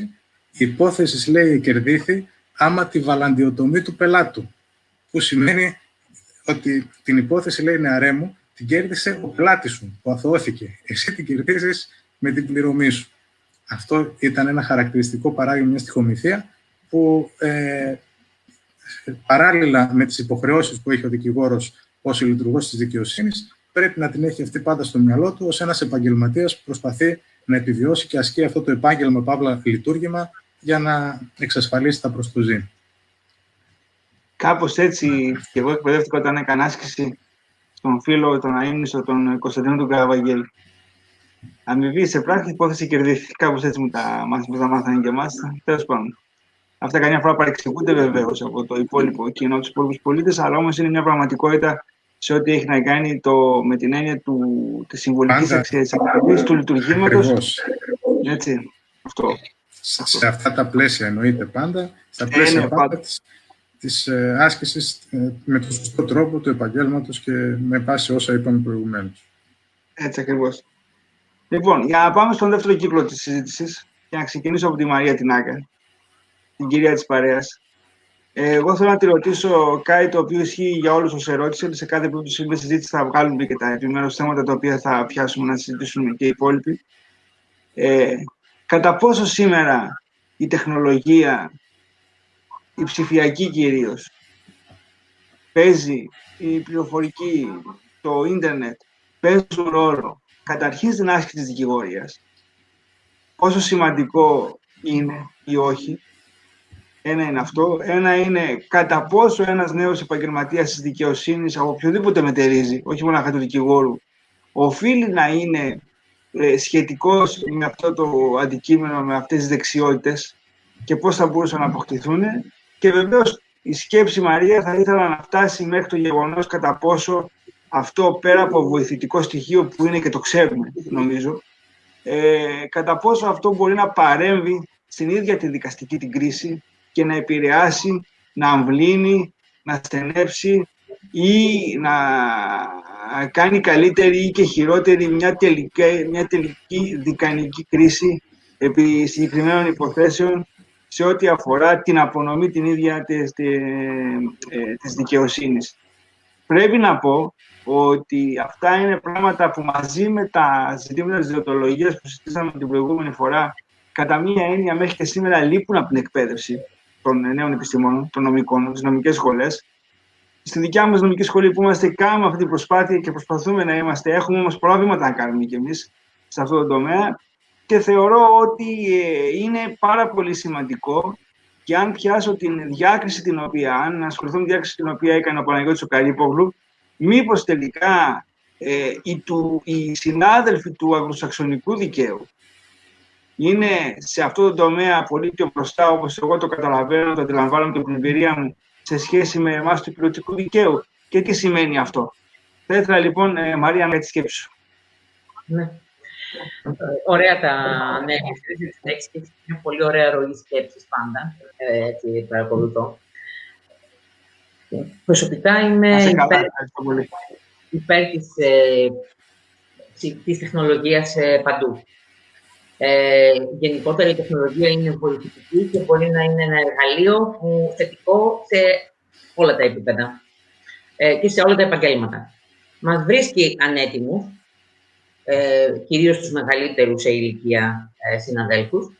Ε, με τον κορονοϊό ε, πολύ, έγινε πολύ έντονη η ανάγκη να υπήρχαν ε, τεχνολογικές ε, δυνατότητες σε όλα τα δικαστήρια. Ε, δεν ξέρω αν γνωρίζουν οι φοιτητές ε, στο Πανεπιστήμιο σας, ότι στην Ελλάδα η, μόνο η δικαστήρια των Αθηνών, τα δικαστήρια του, του Πειραιός, της Θεσσαλονίκης και της Χαλκίδας έχουν ψηφιοποιημένη, ας πούμε, δικαιοσύνη, δηλαδή έχουν τη δυνατότητα ηλεκτρονικής κατάθεσης δικογράφου ε, και ηλεκτρονικής ε, παραλαβής αποφάσεων, προτάσεων, πρακτικών ε, κτλ. Ε, η υπόλοιπη περιφέρεια, η ελληνική, δεν έχει ακόμη σύστημα ολοκληρωμένο ε, ηλεκτρονικής διαχείρισης ουσιαστικά της ε, δικαιοσύνης, ηλεκτρονικής δικαιοσύνης. Αυτό για μένα είναι μία δικαιοσύνη ή μία μάλλον και δικηγορία ε, δύο ταχυτήτων. Το είπα και, στο, και στην Ολομέλεια κάποια στιγμή, ότι δεν μπορούμε να αναμείνουμε την ολοκλήρωση του ΟΣΔΔΥ για την περιφέρεια, για την ελληνική περιφέρεια, που τώρα μόλις ολοκληρώθηκε ο διαγωνισμός και τώρα αναδείχθηκε ο εργολάβος που ανέλαβε το έργο, το οποίο θα κάνει να ολοκληρωθεί περί τα τρία χρόνια περίπου. Δηλαδή, εμείς δεν θα έχουμε τις ίδιες δυνατότητες για τρία ακόμη χρόνια που θα έχει και αναπτύσσει συνεχώς η Αθήνα, η Θεσσαλονίκη, ο Πειραιάς και η Χαλκίδα. Ε, αυτό είναι μεγάλο ζήτημα. Ε, πρέπει οπωσδήποτε να βρεθεί τρόπος να ολοκληρωθεί πιο γρήγορα. Πιστεύω ότι μπορεί να κάνει πιο εύκολη τη δικηγορία και πιο χρήσιμη τελικά ε, τη δικηγορία για τους πολίτες. Χάνουμε πολύτιμο χρόνο ε, για την ε, ε, συγκέντρωση δικαιολογητικών, για την ε, έρευνα των βιβλίων, για την ε, έρευνα των ε, αποφάσεων, ενώ θα μπορούσαμε να έχουμε την ε, δυνατότητα από το γραφείο μας να κάνουμε όλη αυτή την, ε, όλη αυτή την εργασία. Και παράλληλα να δουλεύουμε και να μην χάνουμε αυτό το χρόνο στις, ε, στα δικαστήρια. Αυτό βέβαια θα βόλευε πάρα πολύ και τώρα με την πανδημία που δεν πρέπει να βρισκόμαστε σε συγχρονισμό και σε μεγάλες συγκεντρώσεις ε, στα δικαστήρια. Από εκεί και πέρα, ενώ όλοι μέσα στη διάρκεια της πανδημίας και της αναστολής των δικαστηρίων έχουν παρατηρήσει ότι όντως η τεχνολογία θα μπορούσε να βοηθήσει και θα μπορούσε να ε, δώσει άλλες δυνατότητες και να, τελικά να μην αναστείλει και ένα μέρος των εργασιών μας, ε, ο μεγάλος φόβος είναι ε, εάν τελικά καταλήξουμε σε μια ψηφιοποιημένη απονομή της δικαιοσύνης. Νομίζω ότι αυτό θα το πούνε και οι συνάδελφοι, ότι είναι ο προβληματισμός που τελευταία ε, αγγίζει όλους μας και σιγά σιγά στενεύει ο κληρός ότι θα το συζητήσουμε. Ε, φοβούνται ότι κάποια στιγμή η ρομποτική δικαιοσύνη, όπως και στο συνέδριο αναπτύξηκε, θα μπει στη ζωή μας και από εκεί που θα έχουμε μια κανονική ε, κλασική δίκη, όπως έχουμε σε συνηθίσει και όπως την έχουμε στο μυαλό μας, ξαφνικά φτάσουμε να πατάμε το κουμπί και να βγαίνει η απόφαση. Αυτό ε, το θεωρούν ε, κάποιοι ότι θα παραβιάζει κατάφορα τις αρχές ε, της ε, δημοκρατίας και του δικαίου ε, και ότι πιθανώς να παραβιάζονται και άλλες ε, αρχές και να, δίνονται, ε, να, υπάρχει, να μην υπάρχει απονομή της δικαιοσύνης και να μην υπάρχει πραγματικό, πραγματικό δίκαιο ε, ανάμεσα στα διάδικα μέρη. Εκεί χρειάζεται πολύ μεγάλη προσοχή. Δεν ξέρω κατά πόσο στην Ελλάδα μπορούμε να πούμε ότι είμαστε έτοιμοι να αποδεχθούμε την απονομή της δικαιοσύνης μέσα από την τεχνολογία. Νομίζω ότι προς το παρόν ας, ας αποδεχθούμε την τεχνολογία βοηθητικά στην, ε, ε, στην ε, διαδικασία ουσιαστικά και όχι στην απονομή, γιατί είναι, νομίζω ότι στην Ελλάδα θα βγει ακόμη η ψηφιοποιημένη ή η ψηφιακή δικαιοσύνη, η απονομή της δικαιοσύνης ψηφιακά. Ε, νομίζω ότι θα έχουμε χρόνο ακόμη να μιλήσουμε γι' αυτό. Μολονότι προχωράει πάρα πολύ γρήγορα η τεχνολογία και μολονότι τα πράγματα κινούνται με ταχύτητα φωτός στην τεχνολογία, όπως είπατε κι εσείς, το ογδόντα δεν είχατε ούτε υπολογιστή και ξαφνικά φτάσαμε να μπορούμε να επικοινωνούμε και τώρα να κάνουμε συνδιασκέψεις και τηλεδιασκέψεις και στο εξωτερικό και στην Ελλάδα και τηλεμαθήματα. Ε, ξαφνικά ε, δεν, δεν νομίζω ότι θα φτάσουμε να, να, να, να, στην απονομή της δικαιοσύνης ψηφιακά. Πρώτα θα λειτουργήσει διαδικαστικά και μετά θα τη δούμε στην ε, απονομή και αν μπορεί τελικά να λειτουργήσει στην Ελλάδα ή να γίνει αποδεκτό, ε, αποδεκτός αυτός ο τρόπος. Ε, νομίζω ότι αυτό προς το παρόν, νομίζω ότι κάλυψα τα περίπου τα ερωτήματά σου. Ε, Αυτό εκεί θέλω να κλείσω ότι είναι μεγάλος φόβος για τους συναδέλφους όλους η, η ψηφιακή απονομή της δικαιοσύνης. Φοβούνται ότι τελικά θα καταργηθούμε. Και θα καταργηθούμε. Πέραν από το ότι θα λειτουργούν ε, άλλα συμφέροντα και άλλα ε, και ότι θα, ε, αν θέλετε, θα ε, ικανοποιούνται κάποιες φατρίες διαφορετικές ε, συμφερόντων ή πολιτικές, αν θέλετε, θα καταργηθεί ο ρόλος του δικηγόρου μέσα στην απονομή της δικαιοσύνης. Αυτός είναι ο τελικός φόβος. Ευχαριστώ πολύ, κυρία Νάκα. Ε, επειδή υπήρξε ένα τεχνικό πρόβλημα, ελπίζω να ακούγομαι. Με ακούτε, δεν είναι? Λοιπόν, ε, ε, εγώ αυτό το οποίο πρέπει να πω σκέψη για αυτό το ζήτημα είναι το εξής. Ότι δεν μπορούμε να κάνουμε κάτι δικηγόρο. Η τεχνολογία έρχεται και είμαστε υποχρεωμένοι όχι να την υπακούσουμε, να την διθασέψουμε και να την ε, ε, χρησιμοποιήσουμε με τέτοιο τρόπο που ε, η, η τεχνολογία να έρθει να είναι αρρωγός σε αυτό που ονομάζουμε και, και δικηγορικό λειτουργήμα, αλλά βεβαίως και ε, σωστή, σοβαρή, σύγχρονη, μοντέρνα, ε, συνεπής ε, απονομή της δικαιοσύνης. Ε, εγώ θα ήθελα από τον πρόεδρο του Δικηγορικού Σύλλογου Θεσσαλονίκης, τον Στάθη Κουτσοχήνα, τη σκέψη του και κυρίως η σκέψη του αυτή να φτάσει πέρα από τα πρακτικά ζητήματα του δικηγορικού επαγγέλματος και πώς μπορεί να είναι οργανωμένο μέσα από μια τέτοια τεχνολογία πλέον, έτσι, που διευκολύνεται πάρα πολύ και η δουλειά μας, τα γραφεία μας κτλ. Εγώ θα ήθελα να τον ακούσω να μου λέει πώς φαντάζεται και πώς σκέφτεται το ρόλο της, ε, της ε, τεχνητής νοημοσύνης, θα έλεγα εγώ, με τους αλγόριθμους, στην ίδια την απονομή της δικαιοσύνης. Έχω διαβάσει ειδικά κάτι έρευνες και κάτι μελέτες που έχουν δημοσιευτεί από αμερικάνικα πανεπιστήμια, τα οποία ε, ούτε λίγο ούτε πολύ οι μελέτες αυτές καταλήγουν στο εξής τεκμηριωμένο επιστημονικό συμπέρασμα, ότι ένας πολύ ισχυρός υπολογιστής, υπερυπολογιστής, χρησιμοποιώντας τους πιο εξελιγμένους αλγόριθμους, βρίσκεται με λιγότερο ποσοστό λάθος σε μια δίκαιη και σωστή απόφαση από ότι ένα δικαστήριο το οποίο αποτελείται μονάχα από δικαστές ε, ανθρώπους, ε, επιστήμονες. Αυτό δείχνει κάτι το οποίο ε, νομίζω ότι θα πρέπει να το αντιμετωπίσουμε και όχι να το αποκηρύξουμε ως κάτι κακό, διότι δεν πρόκειται να το νικήσουμε. Θα πρέπει να το χρησιμοποιήσουμε υπέρ ε, αυτό που ονομάζουμε, ξαναλέω, λειτουργήμα και απονομή της δικαιοσύνης. Την άποψή σας, λοιπόν. Καταρχήν, να πω και εγώ ξεκινώντας ότι είναι αναμφισβήτητο ότι ζούμε την, στην εποχή της επανάστασης της πληροφορίας, όπως λέμε. Στην εποχή αυτή, ε, κυβερνήσεις, ακόμα και στα μεγαλύτερα κράτη, όπως ε, γίνεται πολύ μεγάλη κουβέντα, για παράδειγμα, για την Αμερική, για άλλες χώρες, ανεβοκατεβαίνουν με βάση τα μέσα κοινωνικής δικτύωσης. Ε, η επιρροή, που, η επίδραση που έχει η πληροφορία σε όλες τις εκφάνσεις της ε, ζωής, είναι καταλυτική. Και προφανώς αυτός που καταφέρνει να επιβιώσει είναι αυτός που καταφέρνει να προσαρμοστεί στα νέα δεδομένα. Ε, η εποχή στην οποία ζούμε παρέχει μια πάρα πολύ μεγάλη άνεση πρόσβασης στις πληροφορίες. Αυτή την πρόσβαση λοιπόν σήμερα την έχει ο οποιοσδήποτε πολίτης.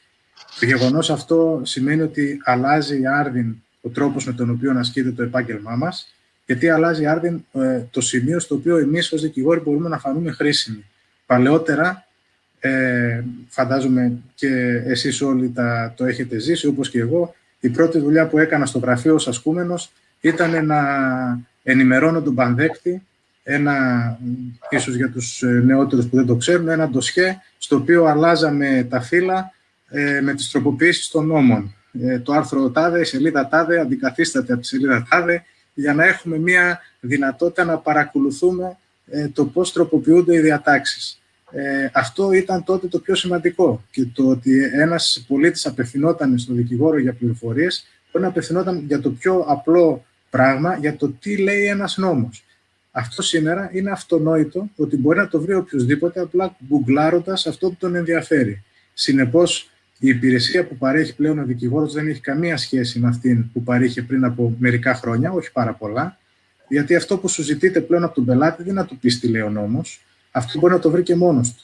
Είναι να του ε, δώσεις την καταλληλότερη λύση ώστε να διασφαλίσει τα συμφέροντά του και να μην έχει την ψευδαίσθηση ότι επειδή μπορεί να διαβάσει ένα νόμο, μπορεί και να τον ερμηνεύσει ή μπορεί και να προστατευτεί από τις τυχόν παγίδες που θα έχει. Ένα χαρακτηριστικό παράδειγμα που έχουμε σήμερα στην ε, άσκηση έτσι, της μάχημης δικηγορίας είναι τι συμβαίνει ας πούμε, με τα καταστατικά των εταιριών. Το να βρει ένας, ένα, καταρχήν υπάρχουν τα προδιατυπωμένα καταστατικά εταιριών ή το να βρει ένας, ένα καταστατικό μιας εταιρείας είναι το πιο εύκολο πράγμα. Το να προσαρμόσει όμως αυτό το καταστατικό στη συγκεκριμένη συμφωνία που ε, έχουν οι συμβαλόμενοι της κάθε περίπτωσης δεν είναι τόσο απλό πράγμα. Το να μπορέσει να έχει μια πλήρη εικόνα και μια νομική κατάρτιση που θα του επιτρέψει να βάλει αυτές τις ασφαλιστικές δικλείδες και τους όρους σε αυτή τη συμφωνία που θα διασφαλίσει τους ε, συμβαλόμενους, αυτό είναι ε, η πραγματική υπηρεσία που μπορούμε να προσφέρουμε. Και αυτό σημαίνει, σε σχέση με το παρελθόν, ότι για να μπορούμε σήμερα να είμαστε χρήσιμοι, να κάνουμε στην κοινωνία και στους πελάτες και στην αγορά και να κάνουμε τη δουλειά μας και να έχουμε δουλειά, πρέπει να είμαστε πολύ καλά καταρτισμένοι και ενημερωμένοι και να παρέχουμε δουλειά σε βάθος και όχι απλά επιφανειακή. Αυτό το λέω ως μια συνέπεια έτσι, της ε, επανάστασης της πληροφορίας στην ε, άσκηση του επαγγέλματός μας και του λειτουργήματός μας. Ε, για το πώς αυτό χρησιμοποιείται στην πράξη και τις προσπάθειες που γίνονται, αναφέρθηκε προηγουμένως και η κυρία Νάκα, για το γεγονός ότι και εμείς ως, πρέπει να πούμε, ως ε, ολομέλεια δικηγορικών συλλόγων έχουμε ένα εργαλείο πάρα πολύ χρήσιμο πλέον στη διάθεσή μας, το πόρταλ της Ολομέλειας, το οποίο ε, πραγματικά μας εξυπηρετεί όχι μόνο για να παίρνουμε τα πιστοποιητικά μας της δικηγορίας, να κόβουμε τις προεισπράξεις για τις παραστάσεις, για οποιοδήποτε θέμα έχουμε, όπως για παράδειγμα με την πρόσφατη ρύθμιση που επιτρέπει στους δικηγόρους να διενεργούνται ενώπιόν τους ένορκες βεβαιώσεις, όπως γίνεται στο Ειρηνοδικείο. Η διαδικασία όλη αυτή σε πολύ σύντομο χρονικό διάστημα οργανώθηκε έτσι ώστε ε, να ε, ανεβαίνουν τα αντίγραφα των ενόρκων βεβαιώσεων στο πόρταλ και να μπορούμε άμεσα να έχουμε ε, τις, ε, σχετικές, τα σχετικά αντίγραφα. Ε, είναι πολλά ε, τα θέματα στα οποία μπορούμε να αναφερθούμε. Ε, σίγουρα είναι ένα μεγάλο εργαλείο η τεχνολογία. Και όπως κάθε εργαλείο πρέπει να έχουμε στο νου μας πώς θα το χρησιμοποιούμε. Οι νομικές πληροφορίες που μπορούμε να έχουμε σήμερα από τις βάσεις νομικών πληροφοριών είναι τεράστιες. Παλαιότερα επίσης θυμάμαι για να αντιμετωπίσουμε μια υπόθεση, να τεκμηριώσουμε με νομολογία ένα θέμα έπρεπε να είμαστε όλη την ημέρα, όλο το βράδυ στο γραφείο να ψάχνουμε τα βιβλία της βιβλιοθήκης για να βρούμε κάποιες σχετικές αποφάσεις, ενώ τώρα με μια απλή αναζήτηση στις μηχανές των νομικών πληροφοριών μπορούμε να τεκμηριώσουμε τα πάντα. Και για να καταλήξω τώρα και στο ακόμα πιο προχωρημένο θέμα το οποίο με ρωτήσατε για, τις, για την τεχνητή νοημοσύνη, ασφαλώς είναι ένα μεγάλο ζήτημα. Τίθεται θέματα έτσι, δικαιοπολιτικά, τίθεται θέματα φιλοσοφικά στο πώς αντιμετωπίζουμε το εργαλείο αυτό της τεχνητής νοημοσύνης και ο βαθμός στον οποίο αυτό μπορεί και πρέπει να εισαχθεί στη, στη δικαιοσύνη. Νομίζω ότι εκεί που όλοι καταλήγουν και είναι το πιο σημαντικό θέμα, είναι ότι ασφαλώς πρόκειται για ένα εργαλείο που πρέπει να είναι και να τεθεί στην υπηρεσία έτσι, της δικαιοσύνης, ωστόσο αυτός που πάντα πρέπει να έχει την τελική απόφαση πρέπει να είναι ο ανθρώπινος νους. Υπάρχουν ε, ακόμα τουλάχιστον και εγώ είμαι αυτής της άποψης πολλά ζητήματα τα οποία ένας άνθρωπος είναι αυτός που πρέπει να τα ε, κατανοήσει, την ε, ε, δυνατότητα, για παράδειγμα ένας δικαστής να ακούσει ε, τα επιχειρήματα ενός κατηγορούμενου ή τα ελαφρυντικά τα οποία ζητά ή την κατάσταση την ψυχολογική στην οποία βρίσκεται ή την οικονομική ή την ε, ένδια ενδεχομένως στην οποία επικαλείται, όλα αυτά είναι ε, παράγοντες ή μια ασθένεια που ε, μπορεί να την κατανοήσει ένας άνθρωπος. Θεωρώ ότι είναι ε, παράγοντες που ε, πάντα ε, αυτός που πρέπει να τους συνεκτιμά είναι ο ανθρώπινος νους και ε, σε κάθε περίπτωση αυτός που πρέπει να έχει την τελική ευθύνη μιας απόφασης ε, πρέπει να παραμείνει ο άνθρωπος. Ευχαριστώ πολύ. Προς επίρρωση αυτών των τελευταίων που είπατε, κύριε Πρόεδρε, να πω κάτι σαν προσωπική άποψη, η οποία να δώσει και τροφή σκέψης και να μας πούν τη γνώμη τους και οι υπόλοιποι δύο πρόεδροι. Εγώ, παράδειγμα, για ακριβώς αυτόν τον λόγο, είμαι πάρα πολύ επιφυλακτικός έως κατά της διαδικασίας, της γραπτής συντακτική διαδικασία των εκατό ημερών. Για τον εξής απλό λόγο. Έγινε για να διευκολυνθούν οι διαδικασίες, έγινε για να, για να έχουμε πιο γρήγορα απονομής της δικαιοσύνης. Είναι στόχοι που επιτεύχθηκαν κατά ένα σημείο. Όμως, πάντα εγώ διέβλεπα, διαβλέπω και προβλέπω τον κίνδυνο πάρα πολλοί μάρτυρες μέσω των ένοχων βεβαιώσεων να μην μπορούν να, να υποστούν, δεν τους δίνει τη δυνατότητα, δίνει τη δυνατότητα στο δικαστήριο να υποστούν τη βάσανο της λογικής, της εξέτασης, της ε, εξέτασης και υπάρχει ένα, μια ένοχη βεβαίωση η οποία γράφεται σε ένα δικηγορικό γραφείο το οποίο είναι απρόσωπο. Είναι με τη γραφή του δικηγόρου στην πραγματικότητα, να μην ξεγελιόμαστε, όπου αυτό τελικά δεν θεωρώ ότι βοηθάει στην τελική δικανική σκέψη επί της υπόθεσης του δικαστή. Αφήστε δε, αφού είμαστε εδώ πέρα σε αυτό το πάνελ δικηγόροι, να πω και το εξής, το δικό μου φόβο. Όποτε χρειάστηκε στις δικές μου υποθέσεις στο γραφείο, πάντα κράτησα ε, από τις ένοχες βεβαιώσεις αυτές, τις διαδικασίες των εκατό ημερών, αντίγραφα υπογεγραμμένα από τον μάρτυρα στο γραφείο μου. Διότι αν κάποια στιγμή ε, έχουμε μία περίπτωση ψευδορκίας, τουλάχιστον ο δικηγόρος θα πάει ο συστηθικός αυτούργος, διότι ο μάρτυρας που θα κατηγορηθεί θα δείξει τον δικηγόρο του πει αυτός μου είπε να τα πω, εγώ δεν ξέρω τίποτα, δεν κατάλαβα τι έγινε. Γι' αυτό και έχω την ένοχη βεβαίωση αυτή που θα πάμε και πάνω στο Ελληνοδικείο ή στο συμβολιογράφο ε, υπογεγραμμένη από τον ίδιο και την ανέγνωση, ακριβώς για αυτόν τον λόγο. Με βάση λοιπόν αυτά, θα ήθελα να πάμε στον Τάσο Πούλιο και μετά στον Παναγιώτη Καρίπογλου, να αλλάξουμε λίγο τη σειρά. Τάσο, σε παρακαλώ λίγο την γνώμη σου για όλα αυτά, και για την τεχνολογία, και για την ψηφιακή, και για όλα αυτά τα οποία αναφέραμε.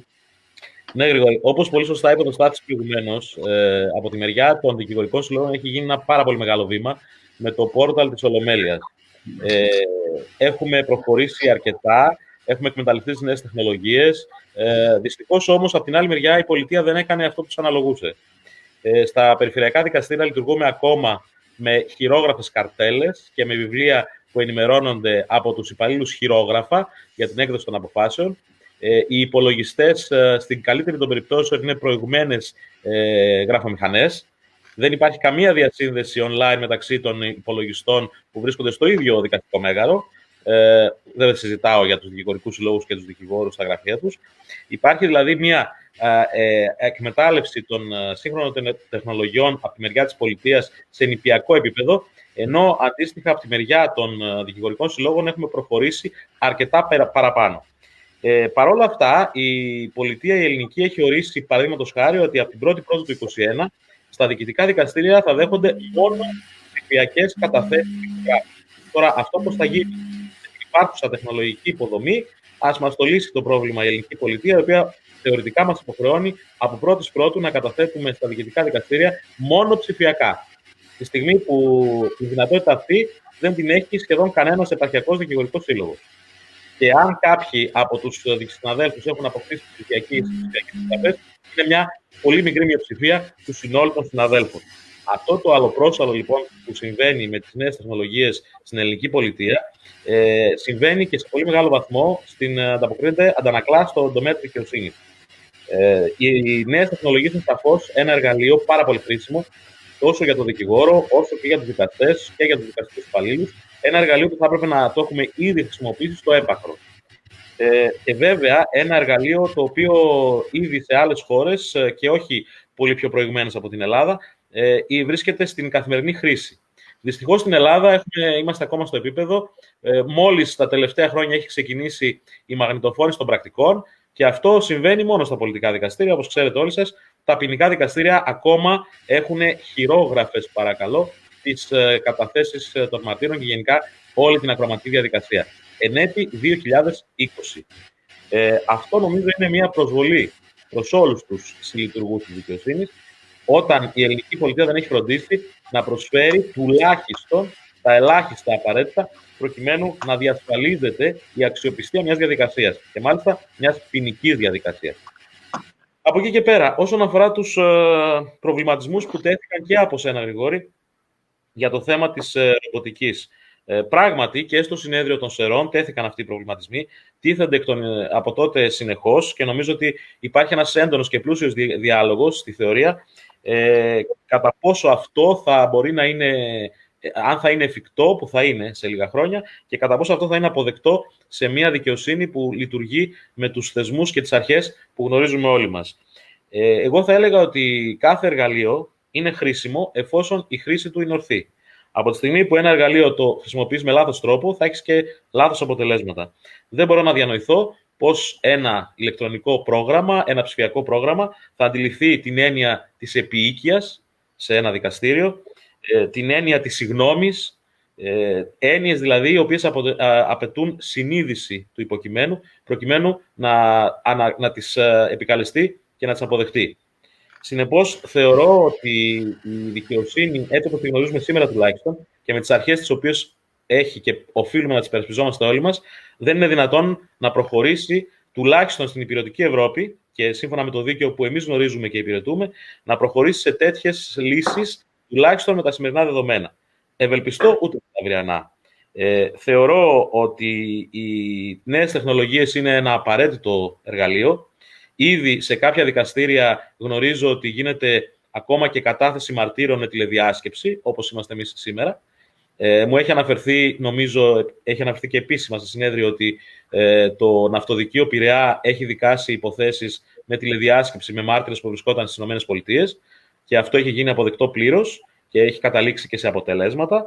Ε, νομίζω ότι τέτοιες λύσεις, οι οποίες βοηθούν στην πρόοδο της δίκης, βοηθούν όλους μας προκειμένου να έχουμε τα αποτελέσματα που θέλουμε, ε, είναι αποδεκτές, όχι απλώς αποδεκτές, θα είναι επιβεβλημένες για το αύριο της δικαιοσύνης.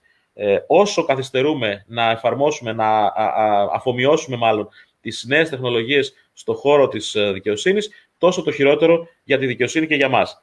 Εκείνο που θα έπρεπε κάποια στιγμή να αποφασίσει η πολιτεία θα ήταν να διαθέσει τα απαραίτητα κονδύλια, ούτως ώστε και η τεχνογνωσία που ήδη υπάρχει να είναι εκμεταλλεύσιμη και στον χώρο της δικαιοσύνης και να μπορέσουν τόσο οι δικαστές που το έχουν πολύ μεγάλη ανάγκη, το αναγνωρίζουμε αυτό, όσο και οι συνάλφοι δικηγόροι, αλλά και οι δικαστικοί υπάλληλοι που είναι η καθημερινότητά τους, να έχουν τις σύγχρονες τεχνολογίες στο πλευρό τους και για την επιτάχυνση της δικαιοσύνης και για την αυθότερη απονομή της, αλλά κυρίως για την αντιμετώπιση των Ελλήνων πολιτών όπως πραγματικά τους αξίζει, σαν σύγχρονους Ευρωπαίους πολίτες που έχουν την τεχνολογία που τους αξίζει και που είναι στο πλευρό τους. Θεωρώ ότι και προς αυτή την κατεύθυνση οι δικηγορικοί σύλλογοι έχουν κάνει μεγάλο βήμα στο κομμάτι που τους αναλογεί, τόσο με το πόρταλ, το οποίο λειτουργεί εδώ και αρκετά χρόνια και συνεχώς οι λειτουργίες του εμπλουτίζονται, αλλά και κατά μόνας ε, έχουν δημιουργήσει υποδομές.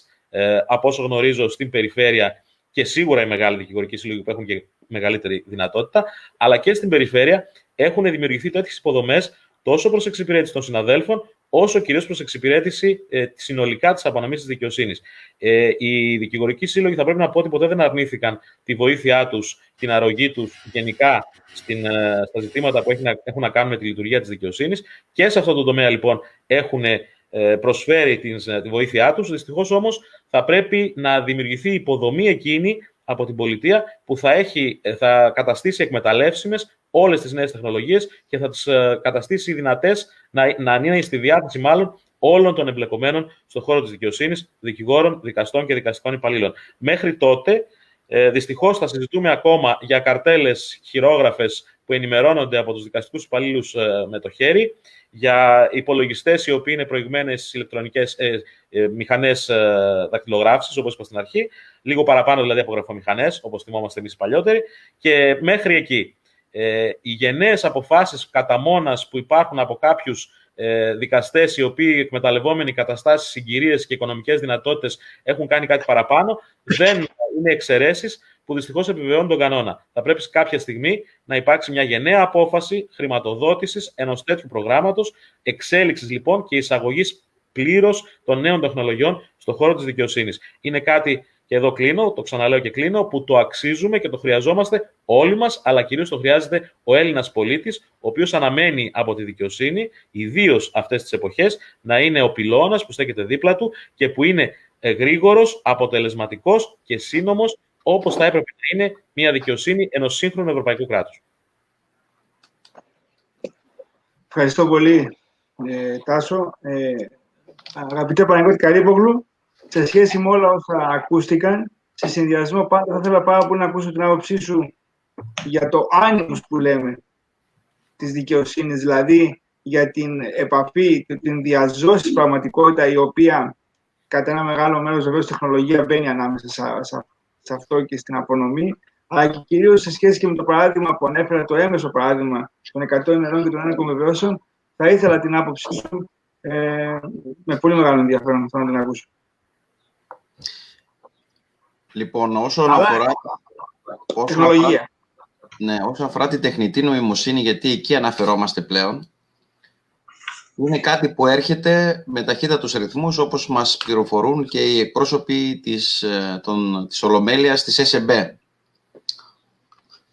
Ε, τι είναι η τεχνητή νοημοσύνη, είναι αυτό που είπες εσύ, Γρηγόρη, είναι η διαδικασία ακόμα και έκδοσης δικαστικών αποφάσεων μέσω αλγορίθμων, Ε, όπως και η χρήση της τεχνητής νοημοσύνης και, στο, και στη δικηγορία για τη σύνταξη δικογράφων, για το να δεις την πιθανότητα να σου βγάλει ο δικαστής τι απόφαση, ποιος δικαστής είναι, πώς θα επηρεαστεί κτλ.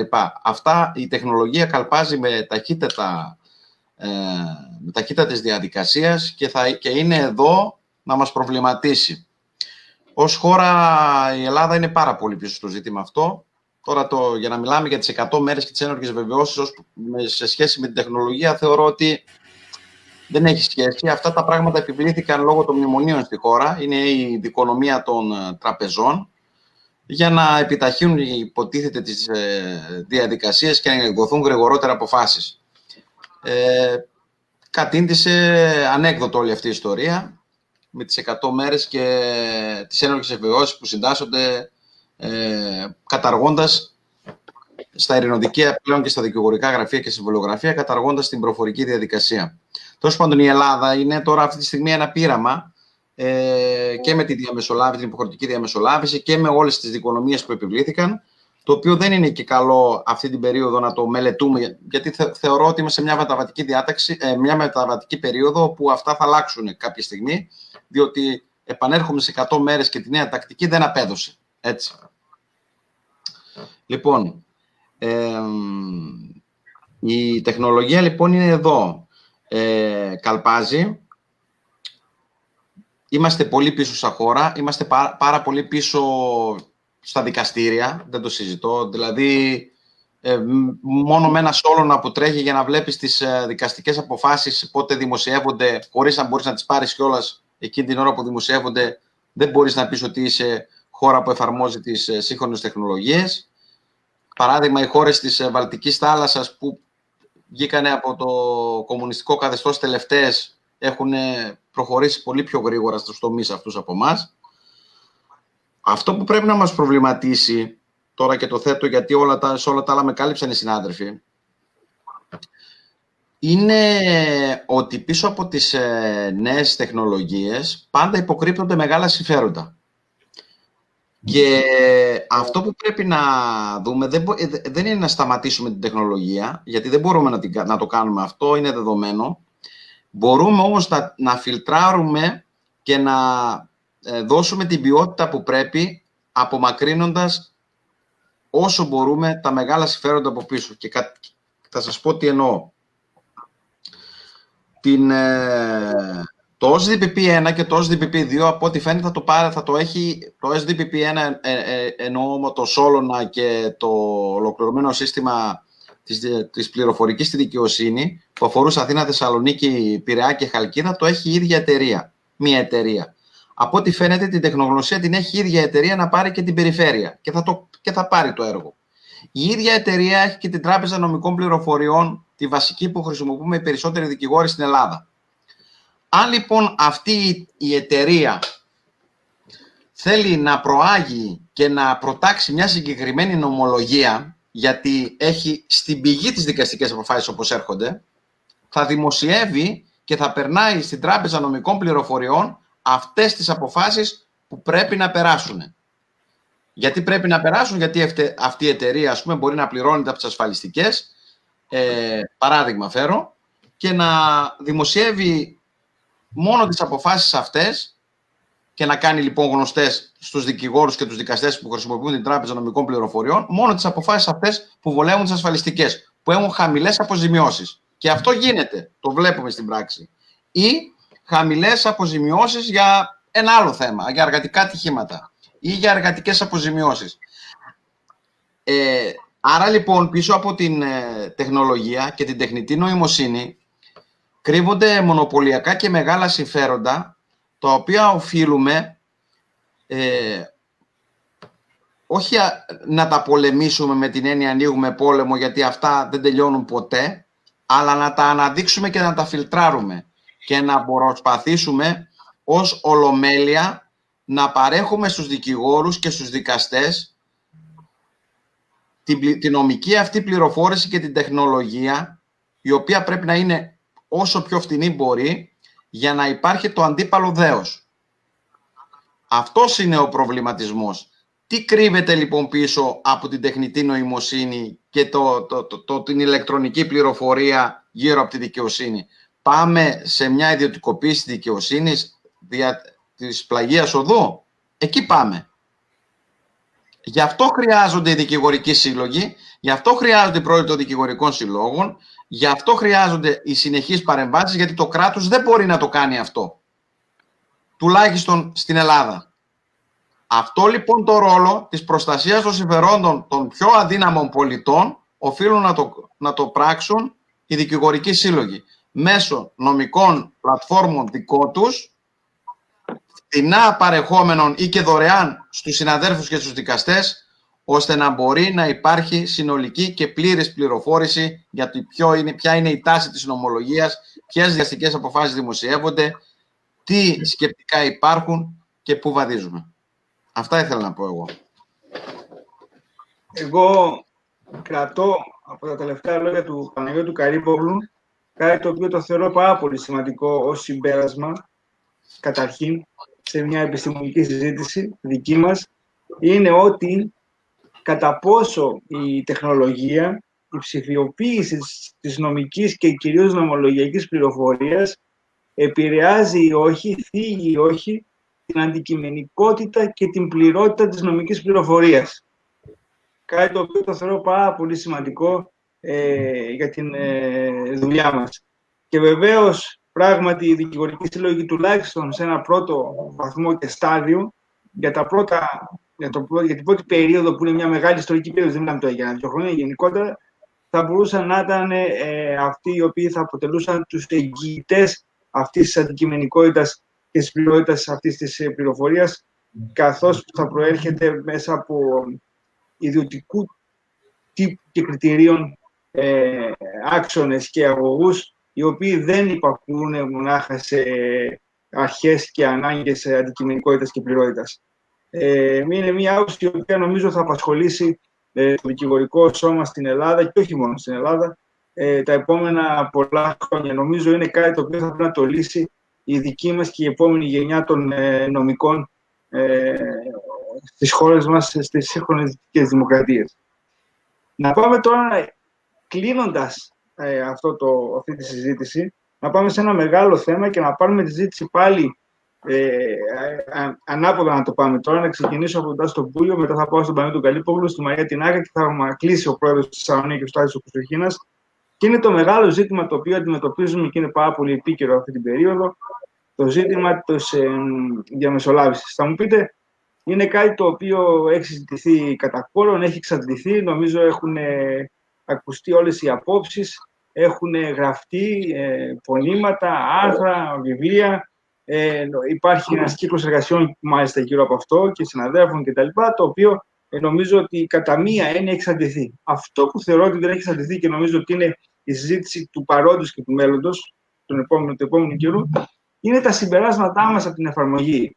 Είναι τα συμπεράσματά μας από το πώς τελικά αυτός ο θεσμός ε, λειτουργεί, αν αποτελεί τελικά έναν σύγχρονο θεσμό ε, η διαμεσολάβηση, τον οποίο θα πρέπει να τον ακολουθήσουμε είτε με την υποχρεωτικότητα είτε όχι, πώς θα εκπαιδεύσουμε επί της ουσίας τους νομικούς, κυρίως αυτούς που θα σκούσουν το δικηγορικό επάγγελμα, ε, στις αρχές και στις αξίες διαμεσολάβησης, διότι πρέπει να σας πω το εξής. Η διαμεσολάβηση ως διαμεσολάβηση είναι κάτι το οποίο εγώ δεν θέλω ότι μας βρίσκει όλους αντίθετους, ανεξάρτητα από την εφαρμογή και από τον τρόπο που έγινε, στο βαθμό που, για παράδειγμα, σε ό,τι με αφορά εμένα προσωπικά, στο δικό μου γραφείο τόσα χρόνια, η διαμεσολάβηση ασκείται αβίαστα, αυτονόητα και πάντα καταλήγουμε σε μία διένεξη στην δικαστική επίλυσή της, αφού έχουμε εξαντλήσει στο γραφείο ή με άλλους συναδέλφους, στα γραφεία άλλων συναδέλφων, όλες, ε, όλες τις δυνατότητες για να συγκεράσουμε τις απόψεις και να βρούμε μία λύση. Είτε σε επίπεδο οικονομικών, περιουσιακών διαφορών, είτε σε επίπεδο οικογενειακών και προσωπικών σχέσεων και κυρίως σε αυτές. Ε, δηλαδή, σε ό,τι με αφορά, στην, παράδειγμα, στην δική μου προσωπική δικηγορική υπόσταση, δεν είχε να προσφέρει κάτι. Ήδη το έκανα. Και μάλιστα από την εμπειρία μου, την μικρή, το τελευταίο διάστημα, σε ό,τι χρειάστηκε πάλι να κάνω, αυτό το οποίο στην πραγματικότητα έγινε, είναι να έχω ετοιμάσει μια διαμεσολάβηση η οποία πέτυχε στον βαθμό που πέτυχε. Και αφού πέτυχε λοιπόν στα γραφεία μας και έγινε της ουσίας, τότε λοιπόν μετά προσφέρθηκε έτοιμη στο πιάτο στην πραγματικότητα των εισαγωγικών στον διαμεσολαβητή, ο οποίος θα κάνει το πρακτικό για να μπορέσουμε να προχωρήσουμε, ακριβώς διότι πρέπει να ε, καλύψουμε και την ανάγκη της υποχρεωτικότητας ε, λόγω του νόμου. Θέλω λοιπόν να πάμε σε ένα τέτοιο κύκλο συζήτησης και σιγά σιγά να κλείσουμε τη συζήτησή μας και να ξεκινήσουμε ανάποδα από τον Τάσο τον Πούλιο, τον οποίο μάλιστα να ευχαριστήσω, διότι ήταν και ένας από αυτούς ο οποίος με βοήθησε να οργανώσουμε αυτό το πάνελ κτλ. Και νομίζω ότι του οφείλουμε ευχαριστίες και εγώ και η νομική σχολή, ε, στην οποία είμαι, η νομική σχολή του Πανεπιστημίου Λευκωσίας. Ε, Τάσο, τη γνώμη σου και την άποψή σου γύρω από αυτό το θέμα. Βεβαίως. Σας ευχαριστώ πολύ, Γρηγόρη, και πιστεύω ότι η έναρξη της συνεργασίας αυτής να έχει και συνέχεια ε, με το Πανεπιστήμιο Λευκωσίας και το Δικηγορικό Σύλλογο της Δράμας. Λοιπόν, ε, όσον αφορά την, το θεσμό της διαμεσολάβησης. Ε, ο θεσμός της διαμεσολάβησης προέρχεται από το αμερικανικό δίκαιο, όχι το αγγλοσαξονικό, το αμερικανικό δίκαιο. Ε, να είμαστε σαφείς και ξεκάθαροι σε αυτό που λέμε. Και γιατί προέρχεται από το αμερικανικό δίκαιο, γιατί εφευρέθηκε εκεί, γιατί παραδοσιακά οι ΗΠΑ έχουν μια εξαιρετικά ακριβή δικαιοσύνη για τον μέσο Αμερικανό πολίτη. Συνεπώς, προκειμένου να αποφύγουμε τα πάρα πολλά έξοδα και τις πολλές δαπάνες που, απαιτούν, που απαιτούνται, προσφεύγουμε στην ιδιωτική επίλυση της διαφοράς, ε, όπου και πιο οικονομικά θα μας έρθει και που δεν χρειάζεται να αναζητήσουμε το δίκαιο, αλλά να αναζητήσουμε ένα συμβιβασμό. Ο θεσμός αυτός, έτσι εισηγμένος, δεν έχει καμία σχέση με την έννοια του δικαίου που ξέρουμε στην Υπηρετική Ευρώπη. Στην Υπηρετική Ευρώπη, η δικαιοσύνη έχει ως σκοπό, η απονομή της δικαιοσύνης έχει ως σκοπό να αναζητήσει το δίκαιο. Το δίκαιο στη διαμεσολάβηση δεν αναζητείται, αναζητείται ο συμβιβασμός, με όποιο κόστος. Συνεπώς, ο θεσμός της διαμεσολάβησης ως θεσμός είναι πράγματι σύγχρονος, καινούριος, ευέλικτος, πολυδιαφημισμένος, καλοπληρωμένος στο εξωτερικό, αλλά δεν έχει καμία σχέση με την ελληνική πραγματικότητα και πολύ φοβάμαι ούτε με την ευρωπαϊκή πραγματικότητα. Παρ' όλα αυτά, στην ελληνική πραγματικότητα εισήχθη, κατ' εξαίρεση, νομίζω ότι είναι ελάχιστες περιπτώσεις αυτές, με την υποχρεωτική του μορφή σε συγκεκριμένες διαδικασίες. Δηλαδή, ουσιαστικά στις οικογενειακές διαφορές και στις διαφορές με αντικείμενο άνω των τριάντα χιλιάδων ευρώ. Ε, αυτό σημαίνει ότι ο πολίτης, προκειμένου να απευθυνθεί στην, ε, στη δικαιοσύνη, να, στον φυσικό του δικαστή, θα πρέπει να ξεπεράσει το, στάδιο, το υποχρεωτικό στάδιο της διαμεσολάβησης με ό,τι σημαίνει αυτό, οικονομικό ή άλλο, καθυστέρηση χρόνου και τα σχετικά. Τα έχουμε πει αυτά πάρα πολλές φορές και σε συζητήσεις και σε συνέδρια. Πού θέλω να καταλήξω. Ο, το ελληνικό δίκαιο, όπως και πάρα πολλά άλλα δίκαια, προέβλεπαν ένα σωρό εναλλακτικούς τρόπους ε, αντιμετώπισης των διαφορών ε, και τη διαμεσολάβηση ως έναν βαθμό. Πριν από αυτήν όμως, έχουμε τη διαιτησία που προβλέπεται στον κώδικα πολιτικής δικονομίας από τότε που υπάρχει. Έχουμε τη διαιτησία των δικηγορικών συλλόγων και ο Στάθης ο Κουτσοχήνας έχει κάνει πολύ καλή δουλειά πάνω σε αυτό. Έχουμε... Έχουμε μια σειρά λοιπόν από άλλους θεσμούς που θα μπορούσαν εξαιρετικά να εξυπηρετήσουν το θέμα της επιτάξης της δικαιοσύνης και της μη προσφυγής υποχρεωτικά για από κάποιους κριτήρια των δικαστηρίων. Παρ' όλα αυτά, η ελληνική πολιτεία με τον τρόπο που επέλεξε, και πρέπει να πω ότι και οι δύο κυβερνήσεις που εναλλάχθηκαν τα τελευταία χρόνια στην Ελλάδα επέλεξαν την υποχρεωτικότητα, δεν είναι προνόμιο μίας από τις δύο, και οι δύο επέλεξαν λοιπόν την υποχρεωτικότητα της διαμεσολάβησης και μάλιστα στη μορφή που την έχουμε σήμερα. Βέβαια, δεν πρόλαβε να δοκιμαστεί στην πράξη, γιατί λόγω της πανδημίας είναι σε μερική αναστολή ο θεσμός μέχρι τις τριάντα μία Ιουλίου, αν δεν κάνω λάθος. Στις διαφορές άνω των τριάντα χιλιάδων ευρώ θα αρχίσει να εφαρμόζεται υποχρεωτικά από την καινούργια δικαστική χρονιά, από το καινούργιο δικαστικό, δηλαδή το Σεπτέμβριο και μετά. Παρ' όλα αυτά, θα ήθελα να πω ότι και σύμφωνα με τον κώδικα δικηγόρων, οι δικηγορικοί σύλλογοι δεν είναι και δεν πρέπει να είναι αντίθετοι σε νέους θεσμούς από όπου και αν προέρχονται, ούτε και στον θεσμό της διαμεσολάβησης, ε, όσον αφορά ε, αυτόν καθ' αυτόν τον θεσμό. Αντίθετοι ήμασταν και είμαστε, και εγώ προσωπικά είμαι, ακόμα και τώρα, στην υποχρεωτικότητα του θεσμού αυτού. Κατά την άποψή μου, υποχρεωτικότητα και διαμεσολάβηση είναι έννοιες ασύμβατες. Δεν συναντώνται πουθενά.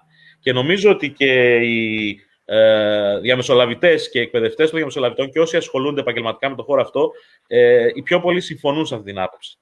Ο θεσμός μάλλον θα, θα έχει κακό, κακή συνέπεια, θα έχει κακό, κακή εξέλιξη από την υποχρεωτικότητά του και την ανάγκη προσφυγής αυτών, δεδομένου ότι θα χρειαστεί, όπως και εσύ Γρηγόρη είπες στην αρχή, θα χρειαστεί αναγκαστικά να πηγαίνουμε σε ένα διαμεσολαβητή και μια διαφορά που έτσι κι αλλιώς θα τη λύναμε και θα την κλείναμε, όπως κάνουμε πολλοί συνάδελφοι στα γραφεία μας, θα περάσουμε υποχρεωτικά και από το διαμεσολαβητή, θα καταβάλουμε τα τέλη που προβλέπονται στο διαμεσολαβητή, προκειμένου να πάρουμε τη βεβαίωση που είναι απαραίτητη και να συνεχίσουμε τη διαδικασία. Συνεπώς, θεωρώ ότι θεσμοί ε, νέοι, όπως είναι η διαμεσολάβηση, όπως είναι άλλοι, που θα μπορούσαν κάλλιστα να εισαχθούν και να ε, διαφημιστούν όπως διαφημίστηκε η διαμεσολάβηση, είναι και θα πρέπει να είναι αντικείμενο ε, επεξεργασίας και θα πρέπει να εισάγονται και θα πρέπει να τους εκμεταλλευόμαστε, όχι όμως με την υποχρεωτικότητα, όχι όμως με τη μορφή που εισήχθη ο θεσμός αυτός ε, στην ελληνική ένωμη τάξη. Ε, και αυτό γιατί, γιατί τελικά ε, νομίζω ότι όλη αυτή η διαδικασία θα λειτουργεί ως μπούμερανγκ. Αντί να ενισχύσει ένα θεσμό, θα τον γυρίσεις μπούμερανγκ, θα, θα έχει κακή συνέχεια, θα τον καταστρέψεις.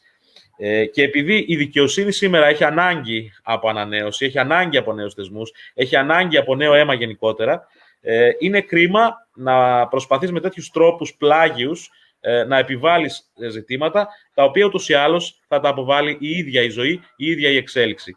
Έγινε μια κουβέντα προηγουμένως για το θέμα των εκατό ημερών και την, για τη νέα τακτική, όπως συνηθίσαμε να τη λέμε, διαδικασία.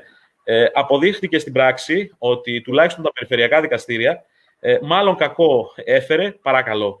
Στα περιφερειακά δικαστήρια οι υποθέσεις καθυστερούν τραγικά, περιμένοντας να συμπληρωθούν οι εκατόν τριάντα πέντε ημέρες προκειμένου να έχουμε τον προσδιορισμό, ενώ στα μεγάλα δικαστήρια Αθηνών, Θεσσαλονίκης, ενδεχομένως και άλλων πόλων, ίσως υπάρχει και μια ε, τραγική καθυστέρηση, διότι δεν προλαβαίνουν να εισαχθούν, να μπουν σε διαδικασία ε, συζήτησης υποθέσεις αυτές.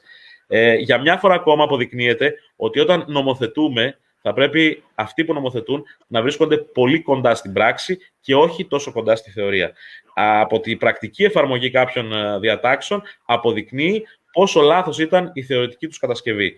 Συνεπώς, Ε, οι νέοι θεσμοί όπως η διαμεσολάβηση, για να ολοκληρώσω Γρηγόρη μου, οι νέοι θεσμοί όπως η διαμεσολάβηση είναι αποδεκτοί, πρέπει να είναι αποδεκτοί, πρέπει να μπαίνουν στην δική μας ένωμη τάξη με προσοχή, με επεξεργασία, όχι με την υποχρεωτικότητα, αλλά με τη δυνατότητα επιλογής της και βέβαια ε, η εκμετάλλευση ενός τόσο μεγάλου αριθμού ανθρώπων οι οποίοι ε, με ένα σεμινάριο ογδόντα ωρών γίνονται διαμεσολαβητές. Είναι και αυτό ένα ζήτημα που θα πρέπει να μας απασχολήσει και ως δικηγορικοί σύλλογοι. Άνθρωποι οι οποίοι, μάλιστα, σύμφωνα με τις επιταγές της Ευρωπαϊκής Ένωσης, δεν χρειάζεται να έχουν πτυχίο νομικής, αρκεί να είναι απόφοιτοι τριτοβάθμιας εκπαίδευσης. Έχουμε δει ένα σωρό από ε, διάφορες ειδικότητες, ψυχολόγοι, κτηνίατροι, γιατροί, να έχουν αποκτήσει δίπλωμα ε, η δυνατότητα διαμεσολάβησης.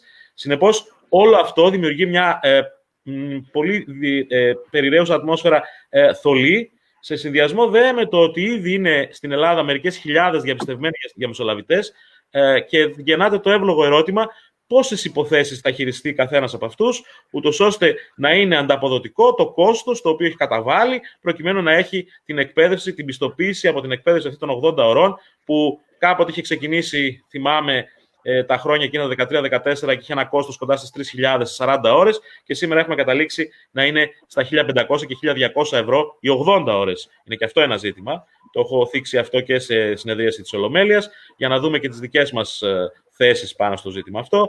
Θυμάμαι ότι τον το δύο χιλιάδες δεκατρία ξεκίνησε ο θεσμός της εκπαίδευσης των διαμεσολαβητών. Το κόστος κάποιων για να πάνε στην Αθήνα ή στον Πειραιά να εκπαιδευτούν ήταν κοντά στις τρεις χιλιάδες, εκτός τα έξοδα δια, διαμονής και ε, τα οδηπορικά τους. Και σήμερα έχουμε με χίλια διακόσια και, και με χίλια πεντακόσια ευρώ στις ογδόντα ώρες, αν το ήταν σαράντα, το, τα δίδακτρα αυτά. Ε, κλείνοντας λοιπόν, και να μην καθυστερώ άλλο και τους συναδέλφους τους υπόλοιπους, ε, είναι σαφές ότι όλοι πρέπει να είμαστε υπέρ των νέων θεσμών, υπέρ της σύγχρονης αντιμετώπισης ζητημάτων που προκύπτουν στον χώρο της δικαιοσύνης και που μπορούν να επιληθούν με τρόπους οι οποίοι δεν οδηγούν αναγκαστικά στα κροατήρια. Πλην όμως, αυτό θα πρέπει να γίνεται με φιδό, με προσοχή, με σεβασμό της, ε, των δεδομένων της ελληνικής ε, πρακτικής, του ελληνικού δικαίου, των παραδόσεων που έχουμε ως μέλος της Ευρωπαϊκής Ένωσης και του θεσμού της δικαιοσύνης, συγγνώμη, της Πυρωτικής Ευρώπης, και όχι με μεταφερόμενα από αλλού προϊόντα, τα οποία αναλογούν σε άλλες κοινωνίες, με άλλα δεδομένα, με άλλα οικονομικά δεδομένα και με άλλα κοινωνικά δεδομένα. Θεωρώντας λοιπόν ότι στο μέλλον θα είμαστε πολύ πιο προσεκτικοί σε κάτι τέτοιο και θα ενισχύσουμε θεσμούς οι οποίοι υπάρχουν και έχουν παραμεληθεί, όπως παραδείγματος χάρη η διαιτησία, θεωρώ ως θετικό βήμα την εισαγωγή νέων θεσμών, με όμως τις απαραίτητες προϋποθέσεις που έθεσα προηγουμένως. Ευχαριστώ πάρα πολύ, Γρηγόρη, και ευελπιστώ σε ένα νέο ραντεβού με οποιαδήποτε μορφή επιλέξεις το Πανεπιστήμιο Λευκωσίας και εσύ. Θα το έχουμε. Εγώ ευχαριστώ πολύ. Θα το δούμε και στο τέλος, μετά το, την ολοκλήρωση του κύκλου του τελευταίου. Αγαπητέ Παναγιώτη Καρίπογλου, θέλω την άποψή σου λοιπόν για τη διαμεσολάβηση και ως νέος θεσμός και ως θεσμός για τον τρόπο με τον οποίο εφαρμόστηκε ε, σήμερα, η στάση μας απέναντι στους νέους θεσμούς και ποια είναι η εμπειρία η δική σου. Λοιπόν, διαμεσολάβηση. Η διαμεσολάβηση εισήχθη το δύο χιλιάδες δέκα στην Ελλάδα και μέχρι το δεκαεπτά δεκαοκτώ δεν περπάτησε καθόλου. Ε, δεν είναι στην κουλτούρα του Έλληνα αυτή η ιστορία με έναν τρίτο ουδέτερο, ε, ο οποίος θα του λύσει την, τη διαφορά ε, χωρίς την παρουσία του, της, ε, και, και, ε, τα εχέγγυα ενός δικαστή. Εν πάση περιπτώσει, στα πλαίσια του γνωστού πειράματος που γίνεται στην Ελλάδα, ότι είμαστε η τελευταία κομμουνιστική επικράτεια της Ευρώπης και τα λοιπά και πρέπει να καταργηθούν τα στεγανά και όλα αυτά με βίαιο τρόπο, και επί ΣΥΡΙΖΑ και επί Νέας Δημοκρατίας τώρα προσπάθησαν συγκεκριμένα συμφέροντα τα οποία είχαν επενδύσει στα Ινστιτούτα Διαμεσολαβητών, σε κάτι Ινδούς μαύρους που, έχουν, που φέρνουν από την Αγγλία για να τους μοιήσουν στα μυστικά της μαύρης μαγείας και της διαμεσολάβησης και τους μαθαίνουν διάφορα κόλπα εκεί, ψυχολογικού τρίκ και τα λοιπά, ψυχολογικά τρίκ, πώς θα πείθουν τον πελάτη, πού θα τον κοιτάνε, στα μάτια, κάτω από τα μάτια, στα μάγουλα και ξέρω εγώ κάτι περίεργα πράγματα. Στα πλαίσια αυτά λοιπόν, και για να βγάλουν και τα χρήματά τους, γιατί επένδυσε πάρα πολλοί κόσμος σε αυτή την ιστορία και όχι μόνο πτυχιούχοι νομικής, όπως γνωρίζετε, γιατί καταργήθηκε η αποκλειστικότητα των, των πτυχιούχων νομικής, πλέον γίνονται διαμεσολαβητές. Γίνεται ο καθένας. Επιβλήθηκε η υποχρεωτική διαμεσολάβηση για κάποιες υποθέσεις της τακτικής άνω των τριάντα χιλιάδων και τις οικογενειακές κυρίως διαφορές. Δεν βλέπω εγώ για αυτό το πράγμα. Δηλαδή, υπάρχει μια υποχρεωτική πρώτη συνεδρίαση και καλά ενημερωτική με την παρουσία των δικηγόρων και του διαμεσολαβητή. Εκεί εγώ βλέπω να πηγαίνουμε τις περισσότερες φορές να δίνουμε τα χρήματα και να φεύγουμε να παίρνουμε το πρακτικό της αποτυχίας. Ένα επιπλέον κόστος για την πρόσβαση της δικαιοσύνης. Τον έχω μελετήσει πολύ καλά το θεσμό. Έχω κάνει και δύο φορές εκδηλώσεις στις Σέρρες με πολύ καλούς εισηγητές. Ε, στην Ελλάδα εισήχθη το ιταλικό παράδειγμα, όπου υπήρχαν κάποιες χιλιάδες ανοιχτές υποθέσεις και έπρεπε, και αυτοί μπήκαν σε ένα ιδιότυπο μνημόνιο, έπρεπε να λυθούν αυτές οι υποθέσεις για να προχωρήσει η οικονομία τους δήθεν. Και εκεί τι έγινε, προχώρησαν κάποιες στο, στο βορρά, στο νότο που είναι τα ήθη, όπως στην Ελλάδα, δεν προχώρησε τίποτα.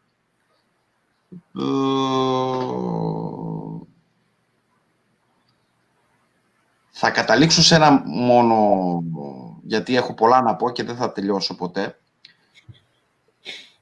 περιμένανε όλοι ως ε, μάνα εξ ουρανού, να το πω, την γνωμοδότηση, την τελική γνωμοδότηση του Ανωτάτου Συμβουλίου Πολιτικής Δικαιοσύνης της Αγγλίας, της χώρας πρωτεύουσας ε, του, του αγγλοσαξονικού συστήματος και της διαμεσολάβησης. Έρχεται λοιπόν τέλη του δεκαοκτώ, αρχές του δεκαεννιά, λοιπόν, αυτό το Ανώτατο Συμβούλιο Πολιτικής Δικαιοσύνης, που αποτελείται από τους υψηλότερους δικαστές και νομομαθείς της χώρας, και λέει, ναι παιδιά, να την προωθήσουμε τη διαμεσολάβηση με κάθε τρόπο, με κάθε κίνητρο, να λύνονται οι υποθέσεις εκτός των δικαστηρίων, γιατί τα δικαστήρια στο αγγλοσαξονικό σύστημα ε, είναι πανάκριβα. Πλην όμως δεν μπορεί ποτέ να είναι υποχρεωτική. Δεν προσυδειάζει στο θεσμό της διαμεσολάβησης η υποχρεωτικότητα. Η υποχρεωτικότητα στη διαμεσολάβηση γίνεται σε χώρες τις λεγόμενες τριτοκοσμικές, όπως θεωρούν εμάς την Ιταλία, την Τουρκία, πολύ περισσότερο που τις βάλανε όλες, με το ζόρι ελάτε να τα βρείτε από τα αυτή και στο δάσκαλο. Αυτά δεν είναι δικαιοσύνη. Αυτά είναι πειράματα. Πειράματα καταναγκαστικά. Και γι' αυτό θα αποτύχουν. Γιατί ό,τι δεν θέλει η κοινωνία το απορρίπτει. Κάτω να χτυπιούνται, ό,τι και να κάνουν, αυτό το πράγμα θα το απορρίψει η ίδια η κοινωνία. Θα παραμείνει ως θεσμός εκεί που πρέπει να παραμείνει. Εκεί που θέλουν οι διάδικοι. Όταν δεν θέλουν οι διάδικοι, δεν υπάρχει περίπτωση να προχωρήσει. Και στο ενενήντα τοις εκατό των περιπτώσεων που το έβαλαν τώρα, οι διάδικοι δεν θέλουν τη διαμεσολάβηση. Τέλος. Αυτή είναι η άποψή μου. Ευχαριστώ, Παναγιώτη Καρίπογλου. Να πάμε στη Μαρία την Νάκα. Ε, πιάνοντας τις τελευταίες κουβέντες του Παναγιώτη Καρίπογλου, και να πω το εξής. Θέλω την άποψή σου για τη διαμεσολάβηση ως νέος θεσμός, ε, σε συνδυασμό, και να βάλουμε και στη σκέψη αυτό το οποίο ανέφεραν και οι δύο προηγούμενοι, και ο Τάσος Πούλιος και ο Παναγιώτης Καρίπογλου, ότι όταν μιλάμε για διαμεσολάβηση έχουμε τα στοιχεία της υποχρεωτικότητας για κάποιες υποθέσεις, όχι για όλες βέβαια, αλλά για κάποιες, και το γεγονός ότι με βάση τον νόμο όπως εισήχθηκε και εφαρμόζεται στην Ελλάδα, διαμεσολαβητής για υποθέσεις που τελικά θα αχθούν ή είναι να αχθούν στη δικαιοσύνη, θα λέει διαμεσολαβητής που είναι και κάποιος ο οποίος ε, δεν είναι ε, νομικός, δεν είναι δικηγόρος. Βεβαίως, το επιχείρημα, το αντίθετο πρέπει να πω, είναι ότι μα, ακόμα και αν δεν είναι ο διαμεσολαβητής ε, νομικός, οι διάδικοι θα προσέλθουν στην διαμεσολάβηση με τους δικηγόρους τους, που είναι νομικοί και θα έχουν τη νομική υποστήριξη που πρέπει ακόμα, ακόμα και να καθοδηγήσουν στα ζητήματα νομικά του διαμεσολαβητή, αλλά ο ρόλος του διαμεσολαβητή είναι άλλος. Τελικά είναι άλλος. Μπορεί να προσπαθήσει αυτό το πράγμα να λειτουργήσει. Ε, ποια είναι η άποψη της Μαρίας Νάκας και των Ιωαννίνων? Ναι, θα σας πω. Είναι αλήθεια ότι η... ο θεσμός της διαμεσολάβησης, για να υπερπατήσει στην Ελλάδα, θα πρέπει να αναπτυχθεί η αντίστοιχη κουλτούρα. Το είπε και ο Τάσος, το είπε και ο Παναγιώτης Καρίπογλου. Δεν είναι δυνατόν να περπατήσουμε με υποχρεωτικότητα και χωρίς αυτό να γίνει ουσιαστικά μέσα από την παιδεία μας. Πιστεύω ότι θα, θα, θα το αποκτήσουμε σαν συνήθειο, σιγά-σιγά, αλλά όχι έτσι όπως θα, θέλαμε να μας, θα ήθελαν να μας επιβληθεί. Τώρα, ε, σαν ε, Δικηγορικός Σύλλογος Ιωαννίνων, έχουμε πει και έχουμε... Ε, αποφασίσει ότι είμαστε υπέρ της δικαστικής διαμεσολάβησης.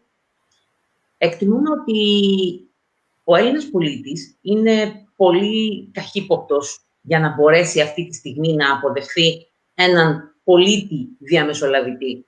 Εδώ είναι καχύποπτος απέναντι στην ίδια τη δικαιοσύνη, που στηρίζεται στους δικαστικούς λειτουργούς, τους ανεξάρτητους, τους ε, ουδέτερους, τους... Ε, διορισμένους για αυτό το σκοπό και μόνο, για την απονομή της δικαιοσύνης. Δεν θα είναι καχύποπτος για την απονομή της δικαιοσύνης από ένα τρίτο όργανο και μάλιστα από μια εταιρεία κεφαλαιουτική, όπως με τον πρόσφατο νόμο τροποποιήθηκε η δυνατότητα να γίνονται και να, να, ε, μάλλον όχι, να εκπαιδεύουν, σωστά. Σωστά το λέω, Στάθη? Δεν μπορούν να εκπαιδεύουν πλέον και εταιρείες που συμμετέχουν και ε, μη δικηγόροι. Σωστά. Έτσι είναι, Μαρία μου. Και ιδιώτες, ναι.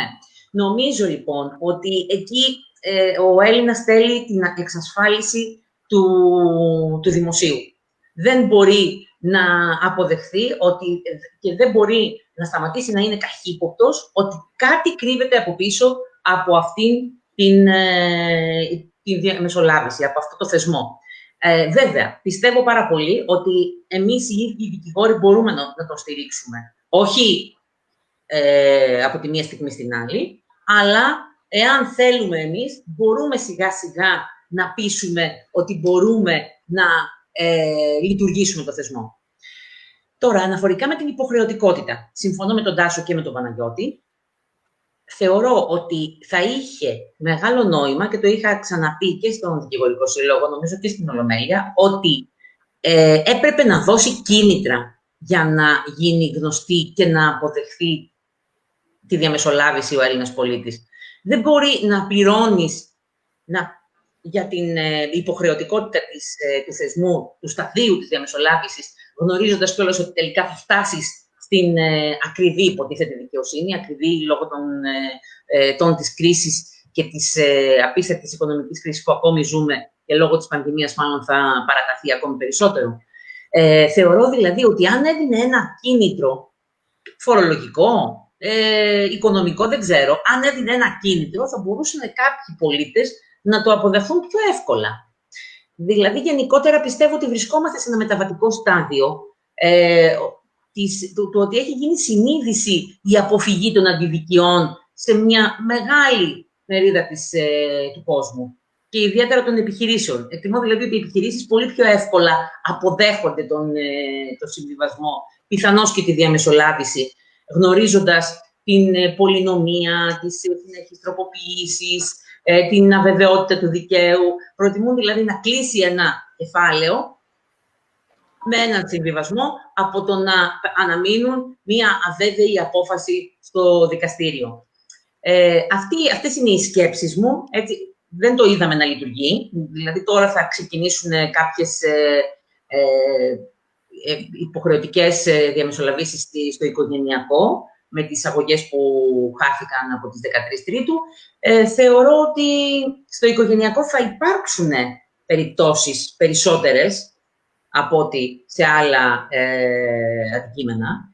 Ε, αλλά αυτό ούτως ή άλλως ήταν και μια δική μας συνήθεια και τακτική, θεωρώ, της συντριπτικής πλειοψηφίας των ε, δικηγόρων, ε, να το κάνουμε από, από πεποίθηση ε, και στα γραφεία μας. Αυτό που είπατε κι εσείς, δηλα, όλοι. Ότι όλοι ασκούσαμε διαμεσολάβηση ε, μεταξύ μας, ειδικά στο οικογενειακό. Και ειδικά σε υποθέσεις που βλέπαμε ότι ο, πελά... ο εντολέας μας δεν έχει δίκιο ή ότι πρέπει να πληρώσει ή ότι θα κερδίσει αν πληρώσει τώρα.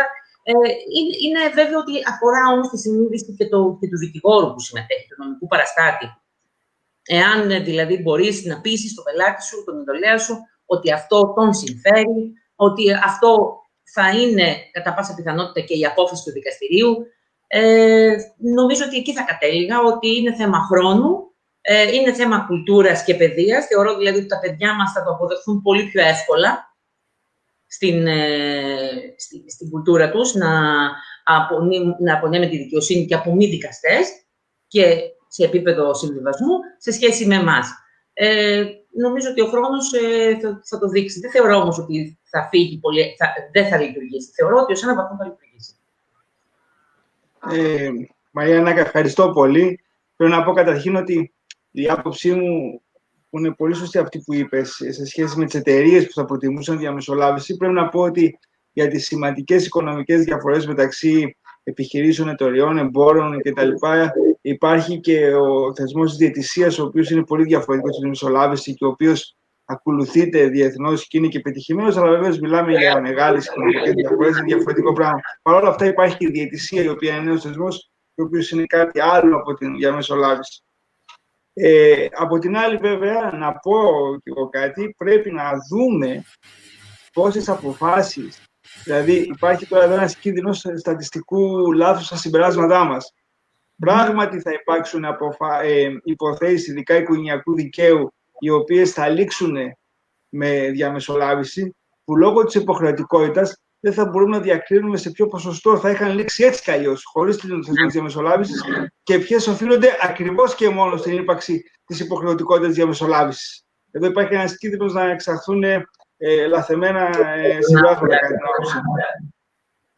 Ε, άφησα για τελευταίο συζήτησή μας και να κλείσει αυτή τη συζήτηση με την άποψή του τον πρόεδρο του Δικηγορικού Συλλόγου Θεσσαλονίκης, τον Στάθη του Κουτσοχήνα, που θέλω την άποψή του. Στο κάτω-κάτω προέσταται του δεύτερου πολυπληθέστερου δικηγορικού συλλόγου στη χώρα. Νομίζω έχει παραστάσεις, εικόνα, έχει και την προσωπική του άποψη, την οποία θα τη θέλαμε να την ακούσουμε ε, τώρα, αυτή τη στιγμή.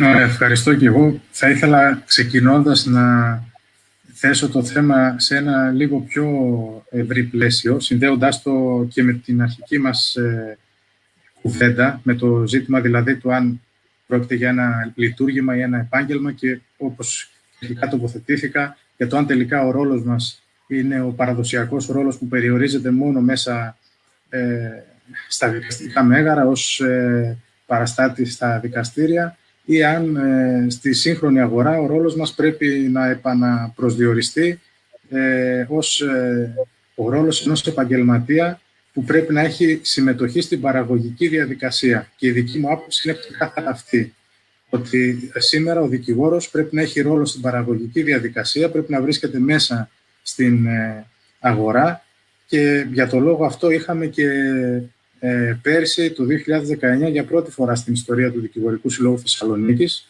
και μετά από ογδόντα και χρόνια λειτουργίας του θεσμού της Διεθνούς Έκθεσης Θεσσαλονίκης, είχαμε συμμετοχή ως Δικηγορικό Σύλλογο στη Διεθνή Έκθεση. Τι σήμαινε το γεγονός ότι για ογδόντα πέντε περίπου χρόνια που λειτουργούσε η Διεθνής Έκθεση Θεσσαλονίκης, στην οποία συμμετέχουν όλοι οι φορείς και θεσμοί της πόλης, με εξαίρεση ίσως το Δικηγορικό Σύλλογο, το ότι ο σύλλογος μας ήταν απ' έξω. Κατά την άποψή μου, σήμαινε ξεκάθαρα ότι έχουμε περιχαρακωθεί όλα αυτά τα χρόνια, θεωρώντας από μόνοι μας, ε, έχοντας εμπεδώσει τη δική μας νοοτροπία, ότι ο ρόλος μας περιορίζεται αποκλειστικά και μόνο μέσα στα δικαστήρια. Θεωρώ ότι σήμερα ο ρόλος αυτός δεν μπορεί να συνεχίσει να είναι. Φυσικά και είναι βασικός μας ρόλος. Συν, ε, συνδέεται άμεσα με αυτό που είπαμε στην αρχή, με το λειτουργηματικό μας χαρακτήρα, αλλά δεν μπορεί να περιορίζεται ο ρόλος μας μόνο μέσα στα δικαστήρια. Ο ρόλος μας βρίσκεται μέσα στην αγορά, βρίσκεται δίπλα στον επιχειρηματία σε κάθε του βήμα, για να γίνει το βήμα αυτό από την αρχή σωστά και να μην εξελιχθεί με λάθος τρόπο. Ε, άλλωστε, η συμπαράσταση του δικηγόρου σε κάθε επιχειρηματικό βήμα είναι αυτή η οποία εν τέλει θα οδηγήσει σε μια σωστή ε, συμβατική σχέση και θα βοηθήσει και την ε, στην αποφυγή δικαστικών διενέξεων και στην αποσυμφόρηση των δικαστηρίων. Και αυτό ακριβώς ήταν το βασικό μας επιχείρημα και εξακολουθεί να είναι προς την ηγεσία του Υπουργείου, όταν ε, και το προηγούμενο διάστημα και τώρα γίνεται κουβέντα για την εφαρμογή της, ε, του θεσμού της διαμεσολάβησης, και το βασικό, ε, ένα από τα βασικά επιχειρήματα που υπάρχει είναι ότι η διαμεσολάβηση θα βοηθήσει στην αποσυμφόρηση των δικαστηρίων, ότι στην αποσυμφόρηση των δικαστηρίων, στην ουσιαστική αποσυμφόρηση, θα βοηθήσει το να ε, ενισχυθεί ο ουσιαστικός ρόλος του δικηγόρου όταν ξεκινάει μια δικαιοπραξία. Και σε αυτό ακριβώς στηρίζεται και το αίτημά μας να επαναφερθεί η υποχρεωτική παράσταση του δικηγόρου, σας λέω ένα παράδειγμα, στις μεταβιβάσεις ακινήτων στα συμβόλαια. Διότι όσο υπήρχε δικηγόρος στις μεταβιβάσεις ακινήτων, είχαν σχεδόν εκμηδενιστεί οι δικαστικές διαφορές από τις συγκεκριμένες δικαιοπραξίες. Με το που σταμάτησε να υπάρχει υποχρεωτική παράσταση του δικηγόρου, έχουμε βέβαια υποχρεωτική παράσταση, μάλλον παράσταση βεβαίως του μηχανικού με το πιστοποιητικό ενεργειακής απόδοσης και ξέρουμε αν μπάζει το παράθυρο ή δεν μπάζει σε ένα ακίνητο. Δεν ξέρουμε όμως αν το ακίνητο είναι πράγματι αυτό που το αγοράζει. Αυτός που το αγοράζει ξέρει δηλαδή αν το παράθυρο ή το κούφωμα θέλει αλλαγή. Δεν ξέρει όμως, δεν μπορεί να είναι βέβαιος αν δεν έχει χρησιμοποιήσει δικηγόρο ότι τελικά αυτό που αγόρασε είναι δικό του. Ήδη ε, χθες κατατέθηκε μια τροπολογία, γι' αυτό ακριβώς που λέμε, η οποία έρχεται σε συνέχεια των επίμονων προσπαθειών όλων των δικηγορικών συλλόγων της χώρας, της Ολομέλειας, ε, να επαναφερθεί έστω με κάποιον τρόπο, με ένα πιστοποιητικό που θα χορηγούν οι δικηγόροι, η συμμετοχή μας σε αυτές τις δικαιοπραξίες, η οποία μπορεί να διασφαλίσει τις συναλλαγές και μπορεί να αποσυμφορήσει τα δικαστήρια ε, από δικαστικές διαμάχες. Ε, Να προχωρήσω λίγο τώρα πιο συγκεκριμένα στο θεσμό της διαμεσολάβησης. Πράγματι, οι βασικές μας αντιρρήσεις όλων των δικηγορικών συλλόγων είναι δύο. Πρώτον, η υποχρεωτικότητα και δεύτερον ε, το γεγονός ότι η διαμεσολάβηση μπορεί να διενεργείται και από μη νομικούς. Ε, κατά τα άλλα είναι ένας θεσμός, όπως είπαμε και προηγουμένως για την τεχνολογία, είναι ένα εργαλείο το οποίο μπορούμε να το χρησιμοποιήσουμε και ήδη στην πράξη σε πολύ μεγάλο βαθμό το χρησιμοποιούσαμε ε, και όλοι μας. Άλλωστε, επίσης θα αναφερθώ σε ένα ρητό που όλοι μας μάθαμε στην δικηγορία, ότι ο χειρότερος συμβιβασμός είναι καλύτερος από την καλύτερη δικαστική απόφαση. Ε, νομίζω λοιπόν ότι αυτό απλά που θέλει, ε, που μπορεί μάλλον να προσφέρει διαμεσολάβηση και μπορεί να χρησιμοποιηθεί σαν ένα εργαλείο, είναι ότι αυτή η διαδικασία θα μπορούσε να γίνει ενδεχομένως με έναν τρόπο πιο ε, οργανωμένο. Ωστόσο, οι διαφωνίες υπάρχουν, επαναλαμβάνω, στο κομμάτι της υποχρεωτικότητας και της διενέργειας διαμεσολαβήσεων από μη νομικούς. Σε αυτό βέβαια αντιτείνεται ότι η υποχρεωτικότητα, η, η λεγόμενη ΙΑΣ, υποχρεωτική αρχική συνεδρίαση, αφορά μόνο την υποχρεωτική ενημέρωση, ότι αν κάποιος δεν θέλει να συνεχίσει αποχωρεί από τη διαδικασία.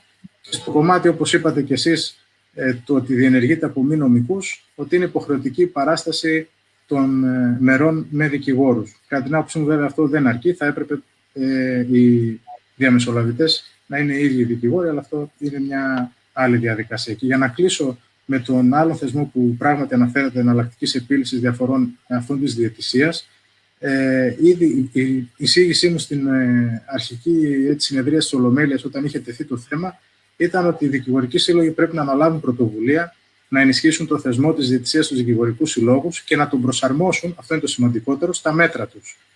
Ο νόμος μας δίνει το εργαλείο. Υπάρχει με βάση τον κώδικα δικηγόρων η δυνατότητα της λειτουργίας διαιτησίας στους δικηγορικούς συλλόγους.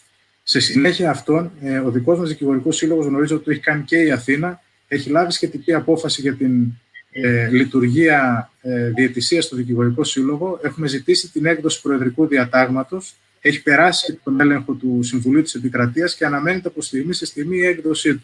Με βάση το προεδρικό αυτό διάταγμα, θα μπορεί να διενεργείται διαιτησία στο δικηγορικό σύλλογο για διαφορές οι οποίες δεν θα είναι τόσο μεγάλο αντικειμένο και η σκέψη μας ήταν να είναι ελκυστική και για διαφορές, για παράδειγμα, αντικειμένου ε, αρμοδιότητας μονομελούς πρωτοδικίου, όπου η δυνατότητα διεξαγωγής της, της, της ε, διαδικασίας με χρονική άνεση, η αποφυγή εξόδων επιδόσεων, δικαστικού ενσύμου κτλ, η ταχύτητα της διαδικασίας, η διενέργεια της διαδικασίας από, αποκλειστικά από δικηγόρους, από νομικούς, θα διασφαλίζει στα μέρη ότι ε, θα έχουν ένα εργαλείο που μπορεί να είναι αξιόπιστο για την επίλυση της διαφοράς τους.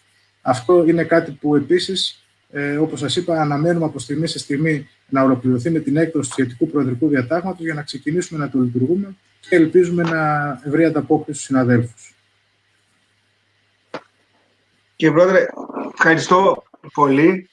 Πρέπει να πω ότι κρατώ ε, από τη δικιά σας παρέμβαση κυρίως το ζήτημα της πολύ σημαντικ, του σημαντικού ρόλου που παίζει η συμβουλευτική δικηγορία σε πολλά ζητήματα τα οποία θα πρέπει να λυθούν από πριν, όπως ακόμα κατά μία έννοια συμβουλευτική δικηγορία είναι και ο έλεγχος των συμβολέων και παράδοση δικηγόρου στις αγοραπολισίες των ε, ακινήτων και βεβαίως ε, αυτά τα οποία τα τουλάχιστον εγώ τα ακούω πάρα πολύ έτσι, με πολύ μεγάλο ενδιαφέρον και θετικά, το γεγονός ότι θα μπορούσαμε τη διαιτησία να την προσαρμόσουμε ε, αναλογικά και να τη φέρουμε στα μέτρα όλων των δικηγορικών συλλόγων και να λύνουμε κάποιες ε, διαφορές που τώρα δεν λύνονται και δεν εφαρμόζουν τη διαιτησία στην πράξη, ε, που έχουν τα γραφεία μας στην επαρχία, όπως και στις μεγάλες πόλεις ε, κτλ. Εγώ πρέπει να πω ότι πλησιάζουμε τις δύο ώρες συζήτησης, θα βρούμε κάποια στιγμή τώρα να την κλείσουμε. Πρέπει να πω ότι αυτά που ακούσαμε, τόσο για το δικηγορικό λειτουργήμα και σε σχέση με το αν αυτό θεωρείται και επάγγελμα και κατά πόσο αυτό επηρεάζει την τελική άσκηση της δικηγορίας στην Ελλάδα και στην Ευρώπη. Το ρόλο της τεχνολογίας τόσο στην οργάνωση του δικηγορικού επαγγέλματος, όσο και στην απονομή της δικαιοσύνης, που αυτό είναι το μεγάλο διακύβευμα της εποχής.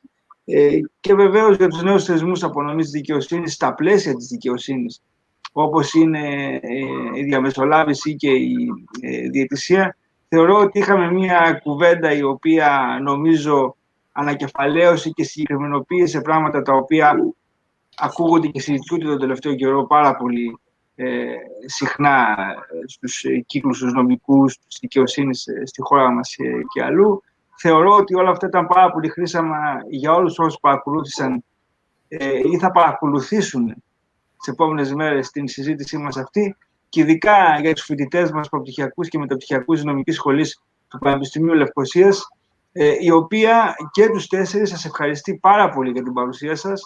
Θεωρεί ότι ε, ε, εκφράζοντας εγώ την άποψη όλων των ε, και του Κοσμήτωρα και του Προέδρου της Σχολής, Ε, θέλουμε τη συνεργασία με τους ε, δικηγορικούς συλλόγους, με εσάς τους ίδιους και θεωρούμε ότι μια διασύνδεση των, ε, της ακαδημαϊκής κοινότητας, της επιστημονικής έρευνας αλλά και της, ε, της διδασκαλίας με την ε, ε, της πράγμασης, με την αγορά τη δικηγορική και της δικαιοσύνης γενικότερα, νομίζω είναι κάτι το οποίο το έχουμε ανάγκη, ούτως ώστε οι επόμενες γενναίες νομικών να είναι πολύ πολύ καλύτεροι και πολύ πιο προωθημένοι σε σχέση με εμάς. Σας ευχαριστώ πάρα πολύ για την παρουσία, Είσαι για τη συζήτηση και σας είμαι υπόχρεος. Να είστε καλά. καλά. Να είστε καλά. Καλό βράδυ. Καλά να είναι πολύ. Και τα παιδιά. Ελπίζω να σας δω, ελπίζω να σας δω και από κοντά κάποια στιγμή ε, όλους. Ευχαριστώ πολύ. Καλό καλοκαίρι. Bye.